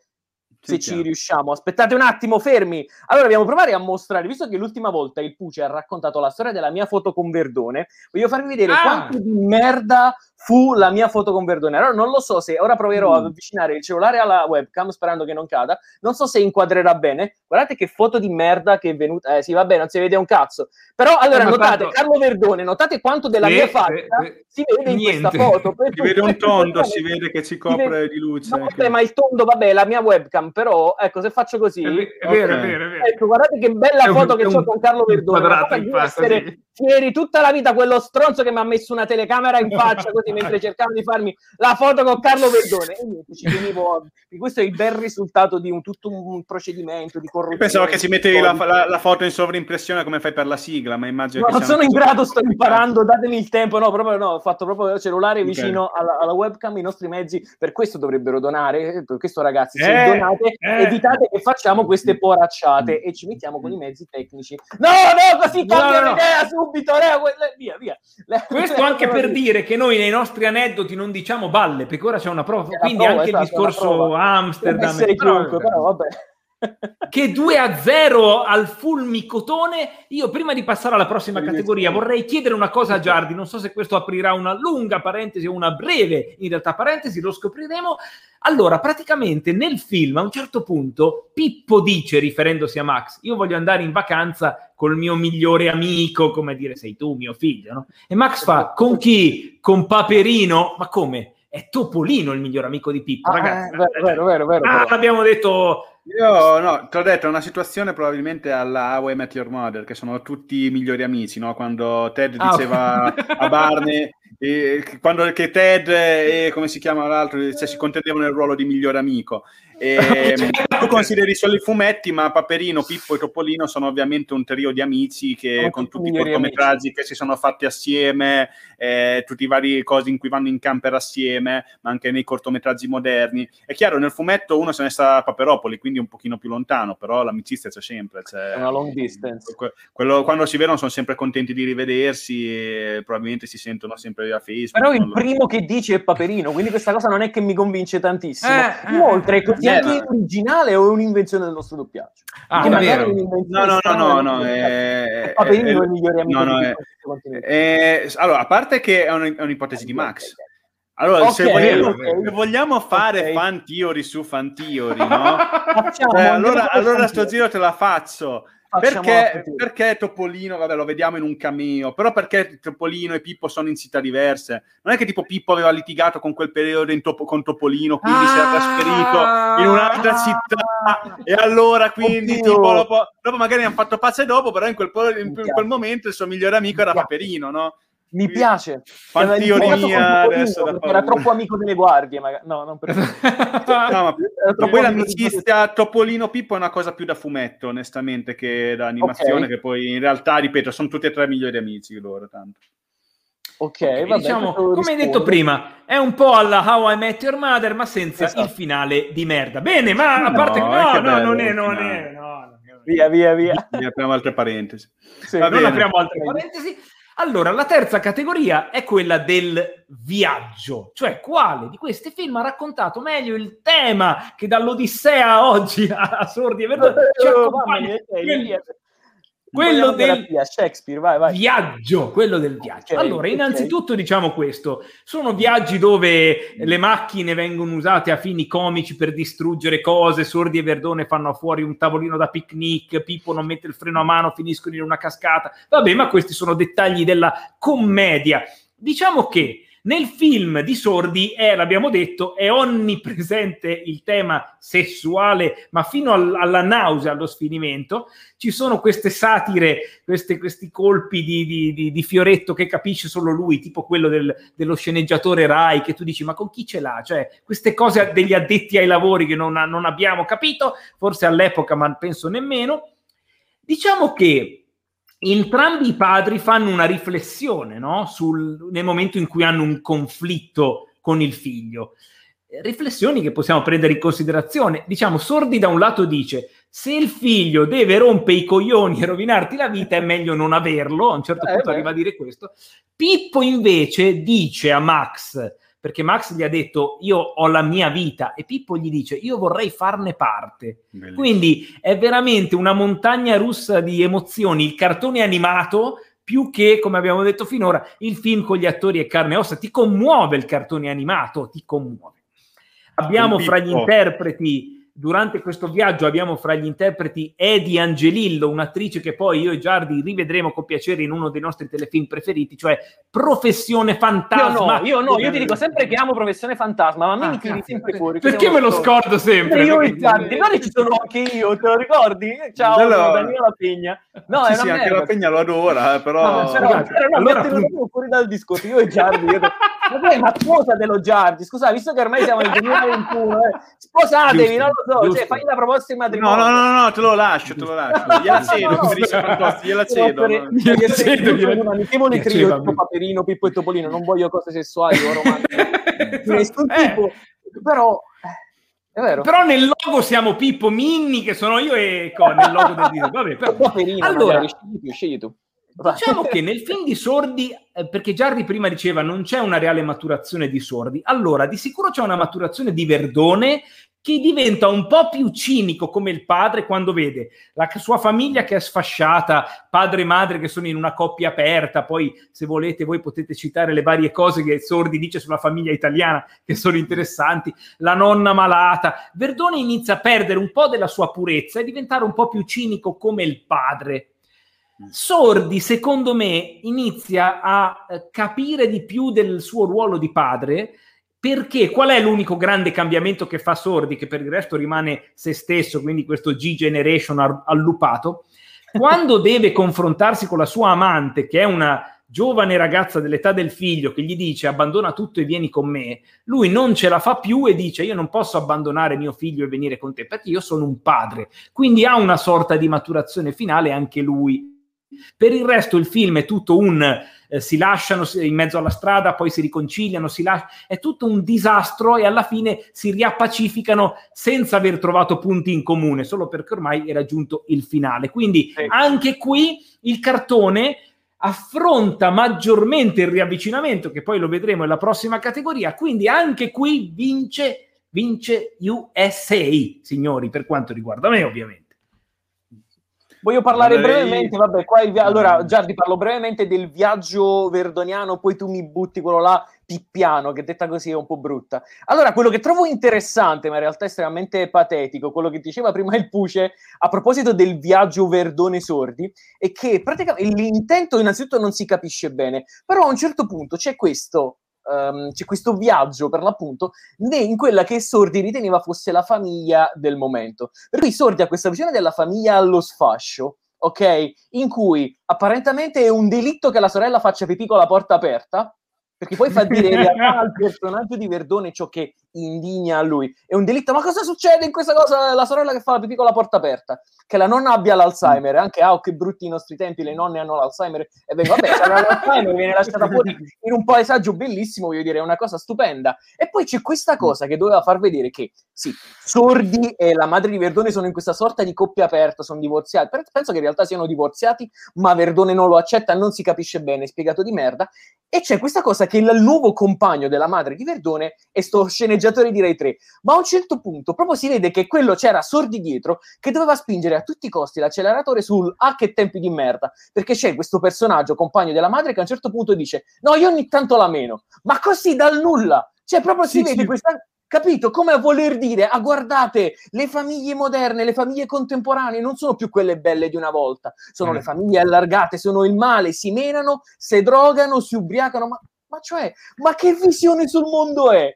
Ma che visione sul mondo è? Per cui in realtà fra, questo viaggio... Tra l'altro è la madre che lo dice, ogni tanto mi mena, come dire, ma ah, cosa c'è di male? Cioè, tra l'altro, poi discorsi sulla donna, tra l'altro vogliamo dire, noi che veniamo, andiamo sempre contro la cancel culture, figura della donna in viaggio con papà devastante, perché sono solo animali da rimorchio oppure donne anziane, ok? Donne anziane sagge, oppure la madre di Verdone che è contenta quasi di farsi minare al compagno, che è una cosa raccapricciante. Io non lo so chi l'abbia scritto una cosa del genere, cioè lo so, però veramente devastante, raccapricciante. Per cui questo viaggio è un po' questo viaggio nel tem- nel, nei tempi contemporanei, con l'occhio conservatore, o come diceva Verdone, dell'ayatollah cattolico Sordi, che gli vogliamo bene, Alberto. Io non voglio fare un dissing Alberto Sordi, per carità, lo amiamo, lo adoriamo però, però, però no. Quindi dai, il mio voto va al viaggio di Max e Pippo, che è un bel viaggio di riscoperta, ah. in cui veramente due persone man mano eh, fanno a pezzi le barriere che li dividono, scoprendosi man mano sempre più simili uno all'altro. È una cosa bellissima. Tra l'altro, con vari, le varie entrate di Pietro Gamba di Legno, che sono una più bella dell'altra, quella della roulotte che si apre e dalla la roulotte di un miliardario. Bellissimo. Viva il viaggio.usa viaggio di sì. Ma poi, cioè, secondo me, la cosa del mm, eh, in viaggio con papà è anche proprio un po' narrato male, perché come dici tu, doveva essere una critica, ma sembra quasi, sì. per come è narrata, quasi una cosa a favore di questo tipo di famiglia. Cioè, nel senso, non capisci bene come si deve rimanere in queste scene, non dico adesso, non, non capisci bene come si deve rimanere, perché comunque la madre sì, la vedi più o meno felice in questa cosa, e sembra una cosa che quasi i tempi sono cambiati, sono questi, però...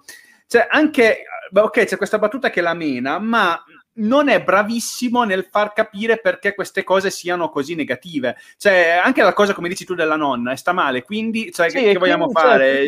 Cioè, la sorella tiene la porta aperta, vabbè, spariamo una sorella perché tiene la, so- la porta del, del, del cesso aperta, cioè, che, che me frega, cioè, poi esatto, ognuno a casa bravo. sua fa come gli pare, no?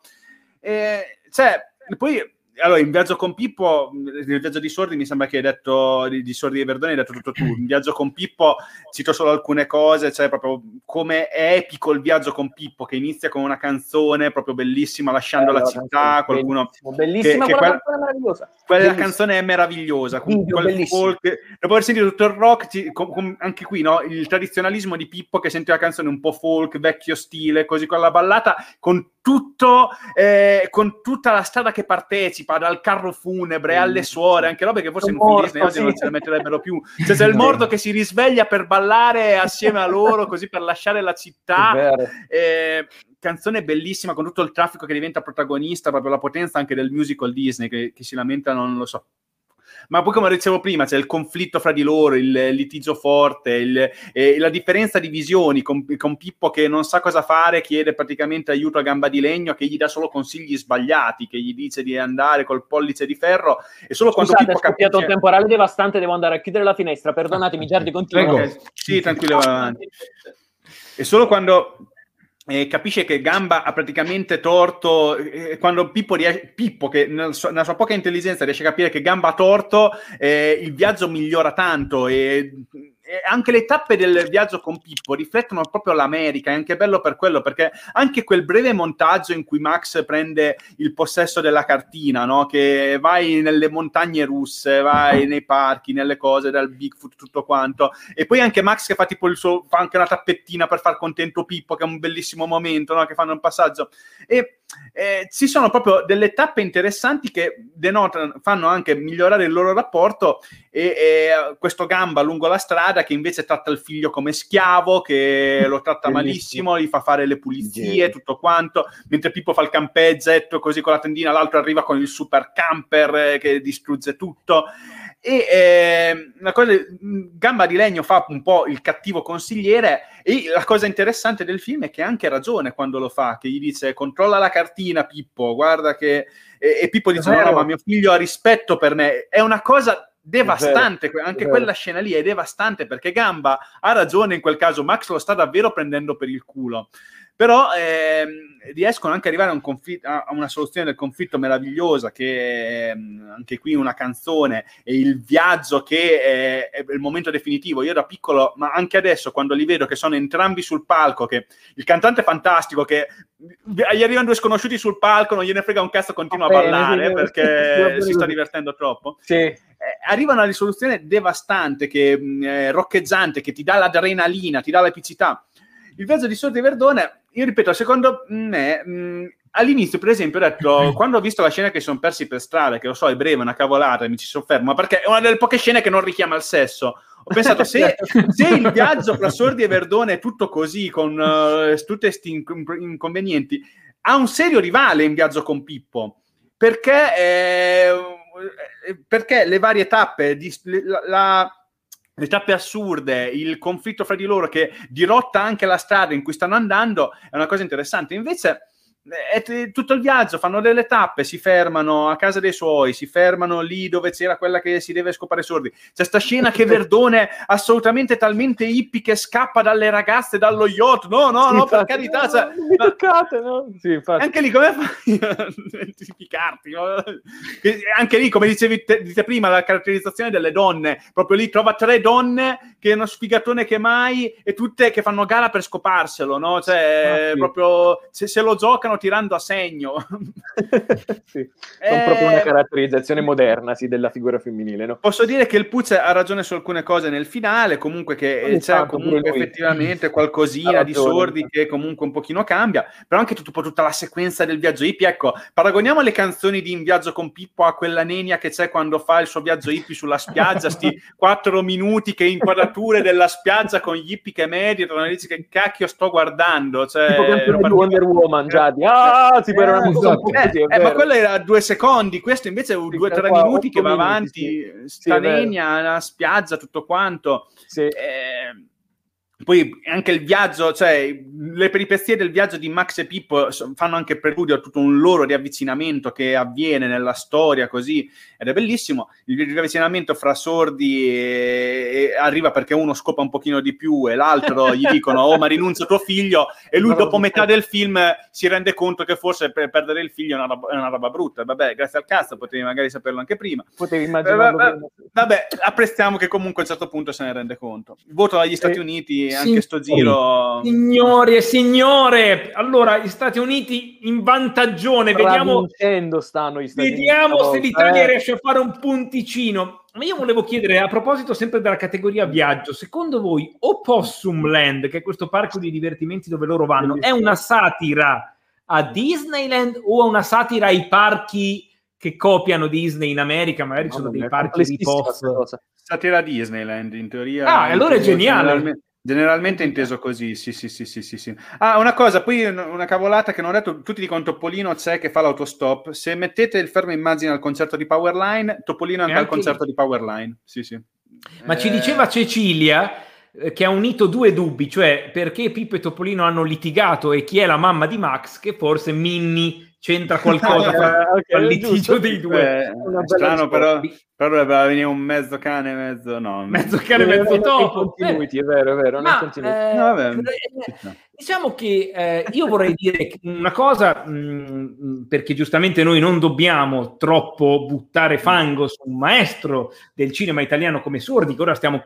No, amore per solo in base a questo film singolo, non ne stiamo analizzando tutta la carriera. Giusto, giusto. Tra l'altro non è così vero che nel film di Sordi non ti puoi identificare.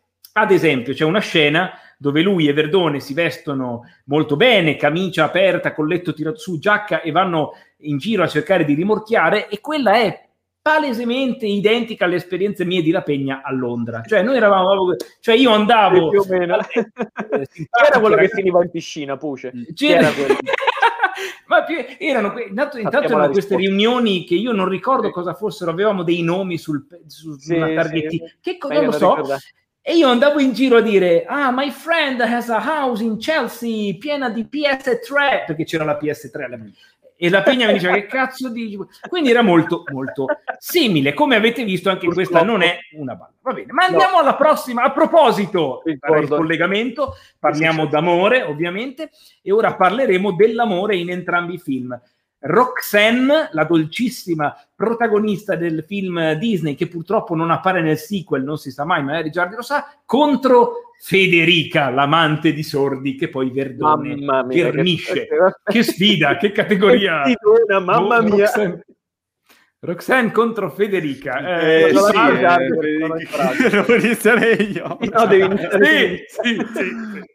Allora, no, eh, su Roxanne ho solo buone cose da dire, che mh, è stato uno di quei personaggi che ha trasformato forse un po' di furry in giro per il mondo, che come Lola Bagni al suo tempo, che tutti Aiuto. volevano bene a Roxanne. No, io, no, io onestamente no, in que- non, so- non faccio parte della categoria, però mi rendo conto che è un personaggio, è, un ottimo personaggio, perché sarebbe stato molto facile in un film sugli anni 90 fare un personaggio tipo una cheerleader, la ragazza più popolare della scuola. Invece è proprio una ragazza tranquilla, un po' timida, impazzata come lui, quindi capisci anche perché possono stare bene assieme in realtà, perché anche lei un pochino più impazzata, goffa così, e eh, in realtà non avrebbe neanche tutto questo bisogno di impressionarla, ma lui ci prova lo stesso perché eh, sei nell'adolescenza e ci provi eh, comunque. Personaggio eh, bellissimo, secondo me, anche se parla un po' poco, però mh, ripeto perché eh, non è la ragazza classica che ti aspetti, non è la bellona della scuola, la super corteggiata, è una ragazza normale che ha una sua personalità e, e veramente eh, fa parte della vita della scuola e ci sta, quelle, quelle cotte che ti prendi da ragazzino, anche in questo simboleggia perfettamente l'età scolastica e, e anche per questo ribadisco che sarebbe stato bello una, una serie Ecco Pippo ambientata nella scuola, perché tutto il cast scolastico, Roxanne compreso, è perfetta. E Roxanne, eh, fra l'altro anche il padre è divertentissimo di Roxanne, che tipo... padre è bellissimo. eh, che, che, che parla, tipo- è una bestia un che grugnisce tutto il tempo. Meraviglioso. un bestione che quando Maxi va a bussare eh, e poi è anche bello proprio tutto il processo che quanto Max ci tiene ad impressionarla, a fare bella figura, proprio per avere solo il coraggio di parlare con lei, con una ragazza che in realtà, ripeto, è molto timida e impazzata anche lei.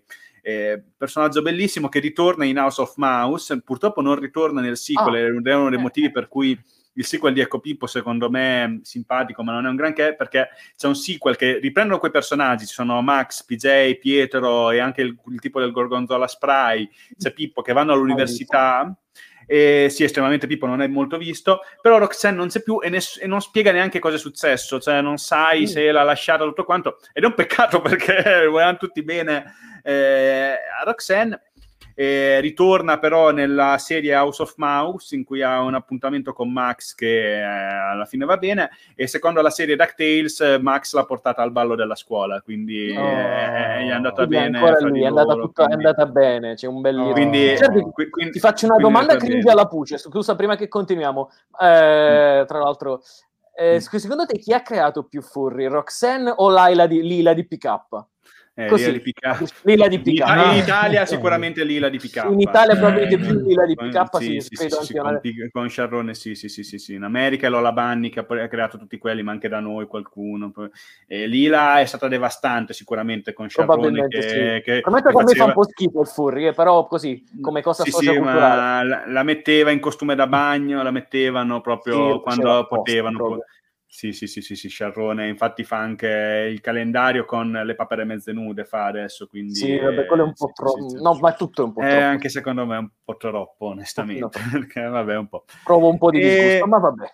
Per quanto riguarda invece l'interesse romantico... Tornando, sì, sì, scusate per questo sì, topic, era molto rendo Eh, dice sì, allora, cioè, Dice si inter- No, come dice? dice sì, interesse romantico, c'è Eh, questa qui che un- se la fa con eh, sordi, ma poi dopo se la fa anche con Verdone, cioè che ha la profondità di quella della pubblicità che dice adesso esco e vado con il primo che incontro. Perché, eh, che, che, più o meno ha questa profondità qua, perché tipo cioè, c'è Verdone, c'è, c'è Sordi che mh, mm, la tiene in sospeso tutto quel tempo, il padre di questa che non capisce mai che, che, che, Verdo, che Sordi se la scopa e, e, poi gli dice anche abbastanza stronza, cioè lascia perdere tuo figlio, se magari capiscilo che aven- cioè, è nato comunque, è sangue del suo sangue, insomma dovrebbe, eh, fosse una donna comprensiva, fosse una donna umana, come sarebbe giusto caratterizzare una donna, avrebbe quel minimo di comprensione per un padre, invece proprio anche lì caratterizzazione negativa in assoluto,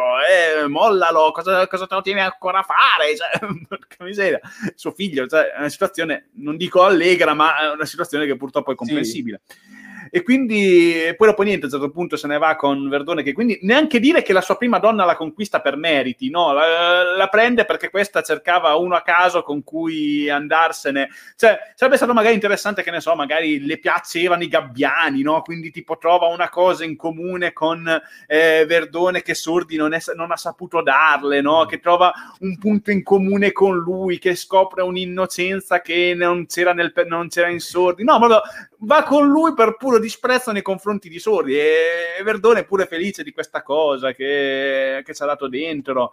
E, non, non, non, lo so, sto cercando se c'è qualcosa di positivo da dire. Ovviamente prosperosa che mai, no. perché dovevano essere, cioè, la tengono in costume da bagno tutto il tempo. Quindi, cioè, come ripeto, non è un film invecchiato benissimo, onestamente. no, non... Decisamente no, decisamente Le no. donne non ci fanno una gran figura, i sessuali non ci fanno una gran figura, quindi mh, mm, punto agli Stati Uniti e lascio la parola a voi se avete qualcos'altro da dire.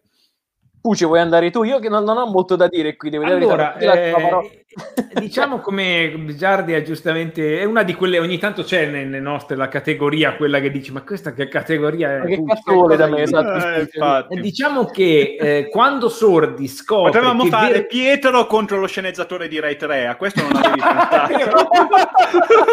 Il villain è vero Peccato, cazzo. Mi è venuto in mente adesso. No, è vero. Viene ora in live. Ma... No, Potremmo fare la categoria aggiuntiva, dopo commentiamo. Ti viene in mente eh, qualche spunto, pensiamoci. Sì, ok, allora, siamo in diretta, vai. Ma diciamo che quando Sordi scopre che Verdone ha avuto la sua, finalmente l'iniziazione, che lui ha tanto promosso, però ce l'ha avuta con la donna che Sordi amava, inizialmente ci rimane male, sembra quasi voler investire il figlio tenendolo nel mirino del simbolo Mercedes e poi invece ah, ah, andiamo a viaggiare non si sa se l'ha perdonato l'ha perdonato perché il figlio non si capisce bene però molto probabilmente l'ha perdonato. Di Roxanne è bello innanzitutto che lei ama Max per quello che Max è. Max si vergognava ad esempio della sua risata alla Pippo oh, così no? Sì. quella imitata male da tanti imitatori che non stiamo qui a citare, eh, però lei invece ama proprio la sua, lei gli dice io mi, mi ho, ti ho notato grazie alla tua risata, quindi ama la sua spontaneità ed è bellissimo il personaggio del padre da guardia, cioè una delle prime volte dove l'antropoformizzazione di un animale nella Disney ha un suo contesto perché il padre di, di, di, Roxanne è un cane da guardia, quindi rappresenta proprio, sai, quando vai a trovare eh, la fidanzata e incontri il padre che ti ringhia, ah, che sei. e sì. quindi è proprio è perfetto come animale disneyano. Quindi assolutamente voto agli Stati Uniti anche questa volta. Eh, oh. Ragazzi, io pensavo, vabbè, vado io, diciamo, io pensavo che nel confronto tra gli interessi romantici tu avresti messo Roxanne a confronto con la fidanzata di Verdone perché tra l'altro anche Verdone ha una fidanzata ah, vero, però vabbè, tra l'altro sono personaggi talmente memorabili che ovviamente passano sì. in secondo, terzo, quarto piano. C'ha questa fidanzata che all'inizio stanno insieme però la trama è che non hanno mai scopato. Però eh, la eh, fidanzata eh, a un certo punto decide di andare con il capoguru per cui sto capoguru, che tra l'altro è un'altra cosa terrificante, come dicevate anche giustamente in chat, abusa di tutti quanti i suoi accoliti così senza problemi, è una, è una cosa divertente. Poi ci va anche la ragazza di Verdone e quindi si separano. Vogliamo confrontare Roxanne con la tipa che si scopa il capoguru? Ma sì, ma, ma, ma sì, confr- è meglio Roxanne, diciamo, cosa, cosa possiamo dire? Io confermo il voto a Roxanne, però... Se... anch'io, no, anch'io, esatto, anch'io. Non è che cambia, esatto, non è che va a cambiare il risultato della nostra votazione, però raga, mamma mia, che personaggi femminili femminili devastanti, veramente. Per cui sì, Roxanne, cioè, anche io, ripeto, come quello che ho detto per il film, lo finisco per dire anche per Roxanne. Siete tutti quanti innamorati, forse l'avete visto nel momento giusto, non lo so.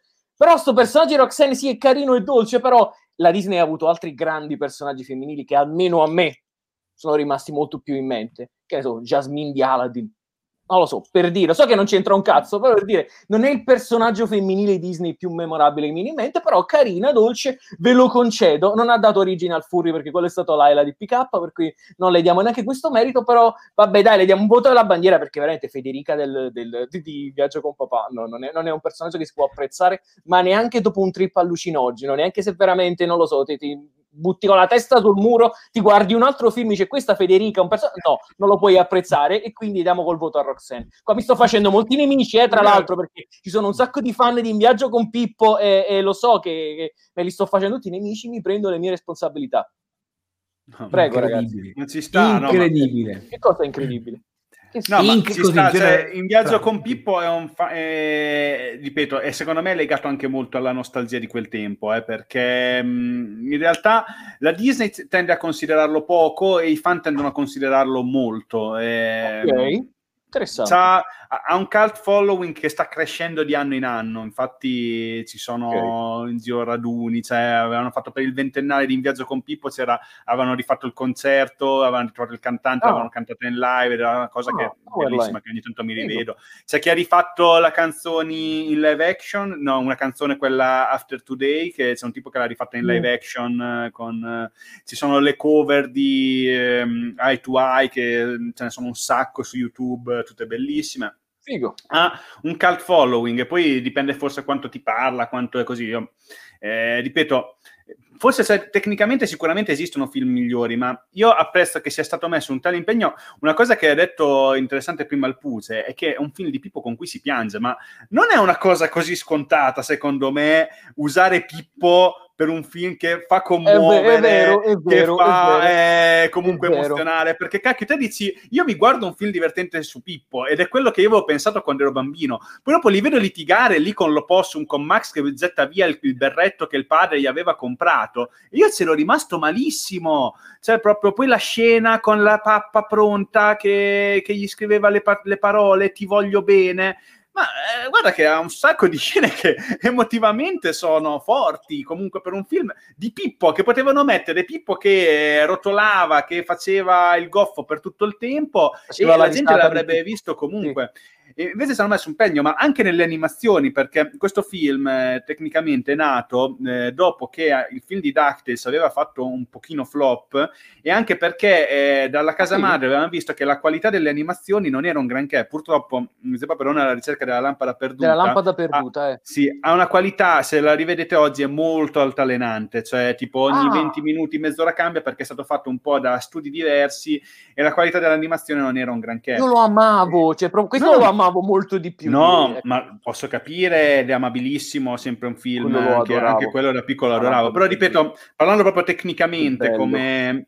come animazioni, no, no, come livello, credo, e In Viaggio con Pippo ha un livello che è da film Disney, infatti è stato fatto dagli studi di animazione francese che dopo sono andati a fare eh, dei classici Disney veri e propri, perché in realtà è un classico bastardo, non è considerato ufficialmente un classico Disney, ma ha lo stesso eh, tipo di cura e di livello, poi tipo lo sceneggiatore dopo è andato a fare Tarzan comunque della Disney, che comunque ah, ah, ah. è tutta gente che ha lavorato anche a film Disney ufficiali. Scusate, allora faccio una domanda proprio da ignorante qui quando è che un film Disney può essere classificato come eh, classico? Perché io non ne ho proprio idea. C'è un elenco ufficiale. Cioè, c'è, è proprio un elenco, quindi è proprio dentro o sì, fuori sì, una pura convenzione. Vai... Sì, okay. sì, sì, sì, c'è un io elenco ufficiale quando ti dicono, adesso non si dice più, una volta dicevi il 52esimo classico, classico. Disney, no? Adesso perché dopo ci sono i film Disney, ci sono i film Pixar, e, cioè, esatto. perché tipo ci sono i classici Disney, però tipo la Pixar, anche se la Disney se l'è comprata, non sono considerati classici non Disney. Classici. Quello lo so, sì, esatto. Ci sono film, ci sono, ci sono, i sequel che sono fatti da studi a parte, però tipo alcuni sequel sono andati anche al cinema e sono stati fatti comunque da studi importanti. Okay, okay. ci sono i film classici Disney di animazione e i film che sono comunque di animazione sono fuori dai classici Disney. Eh, ok. Quindi una per chi vuole approfondire esiste il Disney Compendium, vedete la scheda di In Viaggio con Pippo del Disney mm. Compendium che consiglio che è fatta benissimo. Eh, okay. La marchetta, Puccia, non le Una E marche- mettiamo, eh, bravo. e mettiamo cultura. Marchetta ed ecco la una marchetta marchetta. questa? Ci, serviva la marchetta del Sì, giorno. il Disney Compendium è un'enciclopedia sulla Disney che spiega tutti quelli che sono i classici, i corti, tutto Chi l'ha quanto. fa- scritta? Chi l'ha scritta? Consigli per gli acquisti. soprattutto fatto da Valerio Paccagnella della Tana del Sollazzo, Ecco. che è, è un, Ah, un è sito bravo sotto-. È un sito sottovalutatissimo italiano che ha delle schede Disney che sono meglio di quelle americane. The Disney è un grande Compendium, cercatelo, guardatelo. Fa- veramente ci sono dei le sch- ci sono, sono recensiti tutti i classici Disney, tutti in retroscena, anche in viaggio con Pippo, come è nato, come è stato definito, alcune cose che vi ho detto io stasera, me le sono andate a leggere lì, ve lo dico Ah. senza problemi, perché questa volta sì ho letto da qualche parte, da lì diciamo. Eh, no, a proposito, bravo, dato che hai citato ora con un riferimento al Disney Gate, noi sosteniamo tranquillamente che il Disney Gate è concluso, visto che Giardi ha ampiamente dimostrato la sua conoscenza Disney, soprattutto la Giardi. scorsa Bravo, puntata. bravo. Comunque, arriviamo comunque Ma alla devo dimostrartela ancora di più perché evidentemente eh, non, non eri abbastanza impressionato. Però la gente continua a mandare gli audio, ma non sul Disney Gate. La gente ormai Ah. ci sta mandando audio su qualsiasi cosa. Addio, allora il nostro fan Alessandro ci ha mandato Che questo audio che prima di arrivare all'ultima categoria facciamo Salutalo. Eh, sì. Ciao Alessandro. Eh, eh, un po' di educazione.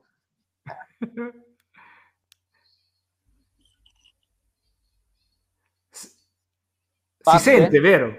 No, No. Zero. Non si sente? Niente? Eh. No. E sapete Eh, perché? Perché, perché? andava nelle cuffie il cellulare. Eh, ovviamente, ed ecco E qua. allora- eh. E allora, e allora, se non miglioriamo sui mezzi tecnici. Sono Topolino. Volevo salutarvi perché ho scoperto che farete un mese intero dedicato Disney sul vostro podcast e sono, sono molto contento di questo anche perché voi siete stati molto cattivi con Gialdi. Io sono sicuro che lui è un vero conoscitore e saprà dimostrarlo in questo mese. Quindi Gialdi, dai, forza noi qui alla Disney crediamo in te. Topolino, Ah, fa anche- Topolino, con chi stai parlando? Pippo, Pippo, vieni, vieni, vieni, vieni a salutare. Oh, ma con chi parlavi, scusa? Oh, no, niente, stavo parlando con, con quei tre, quello che somiglia a Van Gogh, quello che nei suoi video urla sempre, quello che gli piacciono le donne che non si lavano. Oh, no, spegni il podcast, ho capito. Però, ehm, no, invece non ho capito la, la barzelletta che hanno detto su di me l'altra volta. Scusatelo, oh, quella te la spiego io Cioè, dopo. no, no. Perché io sono quello cioè, memorabile perché quello è il delle ragazze se- che sono- ma cioè, quella è una cosa di cui non ti toglierà torno. Ah, no, Cioè, cioè, Sono felice che su Disney Gate sia chiuso, però il Puccia è evidente. Io eh, dovrò fare altre puntate Puccia in cui parlo di più perché t- secondo me tu non hai ancora capito la mia cultura Disney. Quindi, ehm, Ma oggi secondo me il Pucci ha parlato troppo. Puccia ti sei silenziato. Ah, ok, benissimo. Ti sei, eh, esatto, si è silenziato. frizzato, eh, ora ci sono sono, tornato. Purtroppo sì. Mm. Ecco, Ci sono. Sì, sì, ci sei. Sì, cari paperi, topolini, topoline e quant'altro, la- non solo per la prima volta gli Stati Uniti stanno vincendo unita versus USA, È cosa vero, memorabile, in un anno di attività Infatti. memorabile, in più un cartone anima, in più Verdone che aveva già vinto la cintura la sta per perdere. Un È cartone vero. animato che batte un film italiano con due fra i più grandi registi italiani, attori italiani. Un cartone animato, signori, che sfida! Dobbiamo solo capire se sarà un unplane totale, proprio quindi l'umiliazione delle umiliazioni, oppure se l'Italia farà almeno un punticino e lo capiremo con l'ultima categoria. Ma ok. che gara, l'ultima categoria, che gara, che gara, fate E vedere. qual è? se- diccela, Ah, frase, eh, dice sì. Eh, Non me la. Ma la categoria Il- di Pietro contro il vizi- contro Quella il la teniamo come jolly finale. Ok. Il riavvicinamento fa padre e figlio. Quale film racconta un miglior riavvicinamento fa padre e figlio, secondo voi? Ma dobbiamo anche dirlo, cioè dobbiamo anche dirlo. È il riavvicinamento tra Verdone e Perfetto. Sordi. Io qua sarò brevissimo. È praticamente in, un, in un- questo monologo Sì. pesantissimo di Sordi in macchina solo che fa: Ah, figlio mio, io quanto ti amavo, ma non me ne sono mai reso conto. Poi andava avanti per diversi minuti e per fortuna Verdone gliel'ha tagliato. Ah, figlio mio, ah, se tu fossi qui. Ah, de-". Poi effettivamente lui compare da dietro. Mi ricordo che da piccolo questa scena mi faceva molto ridere quando gli, gli chiudeva, giustamente, gli tappava gli occhi mentre guidava. Però, raga, che riavvicinamento è veramente. Cioè, Posso sospendere il mio voto per dopo? Perché veramente Mm, mm, sospendo il mio voto per dopo, però la, la comincio a darvi un'anticipazione. Ma che riavvicinamento è quello tra Sordi e Verdone? Cioè, c'è un riavvicinamento, ma com'è spiegato? Vi passo la parola, poi vi do il mio voto. Non, non solo i due dicono da ora in poi siamo compagni d'avventura, andiamo in giro per il mondo. Sembra quasi che Sordi aspettasse questa iniziazione sessuale del figlio per portarlo in giro a rimorchiare in tutto il mondo. Esatto, La cosa bella Passate in del cartone eco, Puce, va benissimo però. perché? Oh, eh, cosa-. Ma, eh, Va bene, eh, va bene, però- stesso, dopo sì. provo a vedere cosa è accaduto. Allora, dico solo questa cosa, la eh, particolarità eh, del, del cartone animato, è vero, c'è un eco, togliamo, la particolarità del cartone animato che è più profondo nella narrazione del film, perché il riavvicinamento fra Max e Pippo avviene gradualmente. C'è una prima scena dove lui gli scrive ti, ciao papà con le lettere della zuppa e come faceva da bambino. Non è che aspettano il finale, nel finale li fanno riappacificare in fretta così. È un continuo avvicinarsi e poi scontrarsi, è un continuo guadagnare e perdere la fiducia reciproca e l'affetto. Quindi io voto gli Stati Uniti. Eh. Eh, È chiaro che allora, ovviamente ne, po', ne abbiamo parlato anche un pochino prima, Ne- perché ovviamente parlato, sì. parlando dei film si torna in queste cose, cioè che sono d'accordo che tra Verdone e Sordi c'è storia avvicinamento un po', un po' a cavolo, cioè non, no- non ha veramente un vero motivo per, eh, se, se non sia il senso di colpa, come dire, eh, vabbè, sto facendo un po' lo stronzo, sto abbandonando il figlio che mi cresce, poi lo perdo, sì, ma cioè, non, non ti interessava minimamente eh, questo figlio prima, poi a un certo punto ti rendi conto che ti interessa del figlio, ma quando, quando lo andava a trovare non, non era contento, quando gli ha chiesto di viaggiare assieme non gli fregava, poi a un certo punto cambia completamente personalità e decide che gli interessa di questo suo rapporto con il figlio e, e poi alla fine quasi mi aspettavo un finale alla Ricky Barabba che partivano per un puttantour, anche loro due, perché più o meno dicono vanno in vacanza assieme, ma potrebbe essere quello il tipo di vacanza che vanno a fare, eh, perché comunque... quello che Sordi che vorrebbe, hanno- il personaggio di Sordi vorrebbe sicuramente all'interno delle dinamiche definite tra i due. Anche perché non c'è un qualcosa che porta i due a riavvicinare, è un Vero. qualcosa che trovano in comune, no? Cioè, per esempio, con Pippo c'è tutta la scena del grande lancio, no? Che comunque Max non lo voleva imparare, ma poi dopo lo fa in maniera perfetta, no? E comunque Pippo che inizialmente pensa che Max è un teppista, poi dopo capisce in realtà cos'era, cosa è successo. Quindi c'è proprio Pippo si avvicina al mondo di Max, eh, Max si avvicina al mondo di Pippo che inizialmente è terrorizzato dall'idea di diventare come suo padre. Poi dopo andando avanti si rende conto che forse non è neanche così male essere come suo padre quando capisce la sua capacità di ascoltarlo, quando eh, anche indirettamente quando vede invece il rapporto che ha PJ con Pietro che, eh, che assolutamente è il rapporto peggiore, ti fa vedere qual è il vero rapporto conflittuale fra padre e figlio, che in realtà quasi il rapporto fra Pietro Gamba di Legno e PJ quasi racco- ricorda un po' quello Meglio. fra Sordi e Verdone in alcune Meglio, cose, perché comunque, eh, perché comunque forse Sordi si rammarica di non essere stato un po' come Gamba di Legno con beh, e averlo raddrizzato il suo figlio e essere stato un po' più stronzo, non lo so. Bello, bello, Eh, vero, bella potre- osservazione. potrebbe essere una Giusto. cosa del genere. E poi, però, cioè, come dicevo prima, tanti momenti straordinari, dal grande lancio, da tutto il conflitto. C'è la faccia di Pippo quando si rende conto che eh, gli ha eh, modificato il percorso nella cartina, tutto il- quando sei lì al bivio che dicono dove devo andare, destra o sinistra, no? A- Sì. Anche tutta la scena di fiducia che gli, che gli dà il navi- che gli dà il comando della mappa, cioè è, è tutto un film sul loro rapporto in viaggio con Pippo, che eh, ha- hanno il conflitto, poi il riavvicinamento, il conflitto di nuovo enorme e poi il riavvicinamento finale in un'esplosione, ma io adoro anche le piccole cose, anche com- come Pippo si presenta a Roxanne, che esplode, che Max lo presenta quasi con orgoglio, che tipo esplode alla fine con la macchina, cade lì dietro, ti presento mio padre Pippo, lui è Enchanté Mademoiselle, cioè che alla fine sono proprio arrivati ad essere amici ed è una cosa bellissima e che non viene neanche ripresa nel sequel purtroppo, infatti anche quella è una cosa che non mi piace di estremamente Pippo che guardatelo se volete perché Pippo è simpatico ma non è assolutamente all'altezza di questo film.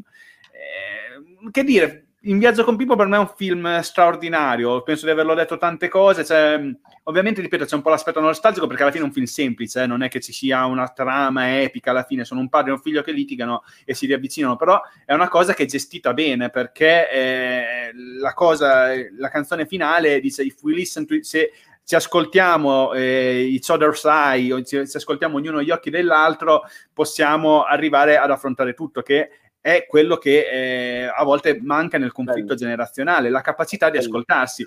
Ed è una cosa che infatti secondo me manca anche nel film di Sordi e Verdone, perché, mh, ripeto, da parte di Sordi non c'è un grande ascolto del mondo del figlio. Qualsiasi cosa Verdone gli racconta, tu devi scopare, devi fare questo. Cioè, mh, non c'è un avvicinamento da nessuna delle due parti ed è un peccato perché alcune cose si potevano sicuramente gestire meglio, ma nel film di Sordi per fortuna abbiamo avuto In viaggio con Pippo che è un film straordinario e il mio punto va ovviamente di nuovo agli Stati Uniti.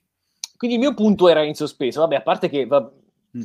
come fai a dare un punto all'Italia? Va bene, diamo il punto a USA, però voglio dare, voglio approfittare di questo mio punto per dare una piccola curiosità, che non so se molti di voi sapevano che in realtà originariamente In viaggio con papà non sarebbe dovuto essere con Sordi e Verdone, ma sarebbe dovuto essere con Sordi e Vittorio De Sica, ma chiaramente a parti invertite, cioè con Vittorio De Sica padre e Sordi figlio. Per cui pensate a quanto, non so, secondo voi avrebbero messo il personaggio di Verdone su Sordi o avrebbero fatto sicuramente, vabbè, Vittorio De Sica come personaggio di Sordi ce lo vedo bene, ma Sordi a fare il figlio, quanto sarebbe stato strano? Tra l'altro io ho una teoria e sono sicuro che ragazzi questa mia teoria si avvererà, cioè io sono del parere che tra, spero in un, diciamo 50 anni, va, spero di essere ancora vivo, sono sicuro che le intelligenze artificiali ci permetteranno ah, di fare beh, questi sì. film. Cioè, tu metterai, avrai dei computer con delle intelligenze artificiali, lo so, infatti li vorrò vedere. Cosa sarebbe successo se in viaggio con papà fosse stato con uh, De Sica e Sordime? E quello, le intelligenze artificiali ti faranno quel film lì, e qua cito anche una storia di PK, ritorno di un, ritratto di un eroe da giovane, perché si mostra quel futuro lì in cui, eh, no aspetta, non è quella, è un'altra storia di PK. Una storia ah, di PK. Sì, cronaufragio forse. Cronaufragio. No, no, no, non cronaufragio. Ah, eh, qua stiamo cadendo. Il tempo fugge, il tempo fugge. Il tempo fugge, questa storia di pick up in cui si parla per l'appunto di un futuro in cui basta veramente inserire alcune, mh, alcuni mm. cenni di canovaccio in un computer e il computer ti fa il film. Si parla, ah, questa è vera arte senza gli artisti, una bellissima storia di pick up che tra l'altro va a teaserare ciò di cui parleremo nella prossima puntata e io son, spero veramente che le intelligenze artificiali ci faranno questa cosa perché voglio vedere crossover tra film italiani mai avvenuti, sequel mai avvenuti, voglio vedere il sequel di Ragazzo di campagna nel giardino verticale, voglio vedere tutte queste cose e spero che ci saranno pe- e ho, ho, fiducia che le intelligenze artificiali lo faranno. E qui abbiamo un po' tiserato la nostra prossima puntata, giusto? Cioè, certo, ciò di certo. cui parleremo nella prossima, vabbè, l'abbiamo eh. già detto in tutte le salse, però tra una, se- tra una settimana, ragazzi. No, Forse prima. un po' prima, perché Forse un po' prima. il 16 è il mio compleanno, probabilmente, scusatemi, passarlo con... Cioè, è il mio compleanno è anche quello del Puglia, purtroppo condividiamo... Il mio no. Il abbiamo mio questa no. sventura che io e il condividiamo il giorno del compleanno, sì. ma scusatemi, probabilmente preferirò uscire a cenare con ragazza, amici o chissà chi altro. Hai una vita, come puoi avere una vita nel giorno del tuo purtroppo compleanno? Purtroppo ho una vita fuori da qua, non siamo chiusi in casa, quindi eh, sono anche a San Marino in cui c'è la movida vita libera, quindi purtroppo non sarò dei vostri, però magari anticipiamo la puntata perché eh, la puntata su PK, che non penso che è chiaro che faremo, sarebbe un peccato non farla in live, secondo me. Dai. Quindi esatto, magari esatto. anticipiamo, vediamo se farla venerdì, sabato, non lo so, mercoledì, giovedì, vediamo come siamo messi tutti con gli impegni. Un modo lo troveremo. Diciamo che eh, io sono anche io curioso ora in conclusione di eh, capire se un giorno le intelligenze artificiali faranno anche dei film ispirati dai nostri how to fix, cioè pensa se forse va in crash l'intelligenza artificiale è probabile a realizzare diventa Skynet e vuole distruggere l'umanità probabilmente. Cose, che è meglio di no. Walter Di Maso fa un commento che volevo citare. Chi, quando dicevo che Sordi e Verdone vanno all'avventura insieme a rimorchiare, dice chi non vorrebbe fare un puttan tour con il proprio padre? Beh, effettivamente, questa è la morale del film.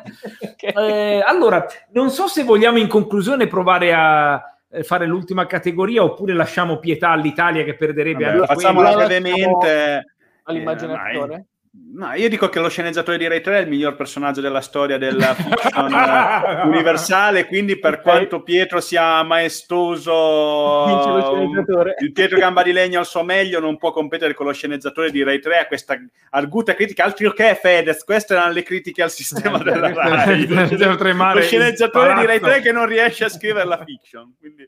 Tra l'altro interpretato dal grande Angelo Infanti, per cui è una, esatto, un attore enorme, immenso, buttato nel cesso con un ruolo devastante. Fare quello e va bene, e vabbè, quindi la categoria l'abbiamo fatta, per cui vince eh, direi tre, per cui vince USA per la prima volta dall'inizio della rubrica. Attenzione, USA finalmente, finalmente. Vinto, così la smettete di dire che facciamo sempre vincere l'Italia, però lo sceneggiatore ha vinto la sua piccola categoria a parte contro Pietro Capellino e può essere, possiamo essere tutti quanti fieri di tutto ciò.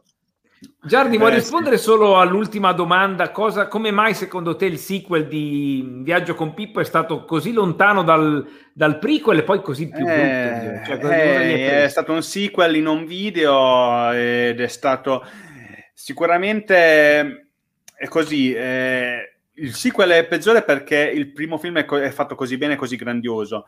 E, diciamo così, il primo film più o meno ti risolve il conflitto fra Max e Pippo e loro hanno voluto fare un film in cui eh, fossero nuovamente in conflitto.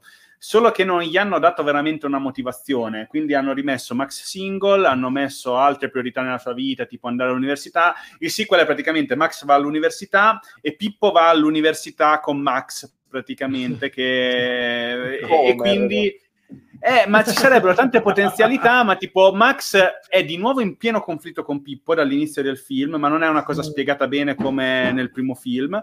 Eh, tipo, non, non vede l'ora piace. di scavarsi dal cazzo del padre, praticamente, che tipo vuole andare all'università hanno provato a rirenderlo un po' conflittuale, ma spiace perché c'era stato un, un così bel riavvicinamento nel film precedente eh, e soprattutto non fa una menzione di Roxanne, non ha interessi romantici Max, eh, gli interessa mi sembra vincere queste cose sportive, adesso anche un sacco che non me lo rivedo, che tipo interessa vincere una gara di sport. Pippo, ecco, Pippo non conosce la madre ma conosce un nuovo interesse romantico, e tipo si innamora di un universitario, c'è una storia d'amore di Pippo in quel film, che tipo si innamora di questa, mi sembra, bibliotecaria dell'università ma anche, neanche in questa situazione menziona la madre, che magari sarebbe stata una cosa interessante.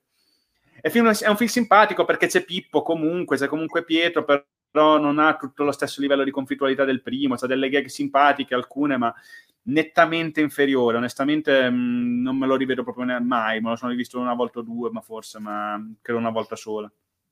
E dunque, ancora elettrizzati da questa prima vittoria degli Stati Uniti, vi lasciamo con un hype pazzesco sul finale con un'ultima domanda. Nella prossima puntata, dove si riparla di fumetti italiani Disney, il Puce che cosa dirà? Niente anche questa volta? un cazzo, adesso studi- studierò un meccanismo per, far, per, farti intervenire, perché il Puce mi accusa no, nei suoi no. meme di censura, dice che eh, non lo facevo parlare. Il Puce ha fatto tutti questi meme in cui tipo, ah Giardi... Eh, eh, quando prendeva fiato avevo tre secondi per parlare. E, e io dicevo sempre Puce, interrompimi quando vuoi. O io dicevo Puce, vuoi dire qualcosa? Puce, parlaci di stasera che hai letto? Non dicevi una parola. Poi poi me mi dici che è colpa mia che parlo troppo. Quindi la prossima volta studierò un meccanismo per, farti, per costringerti a intervenire. Così non dici che è colpa mia.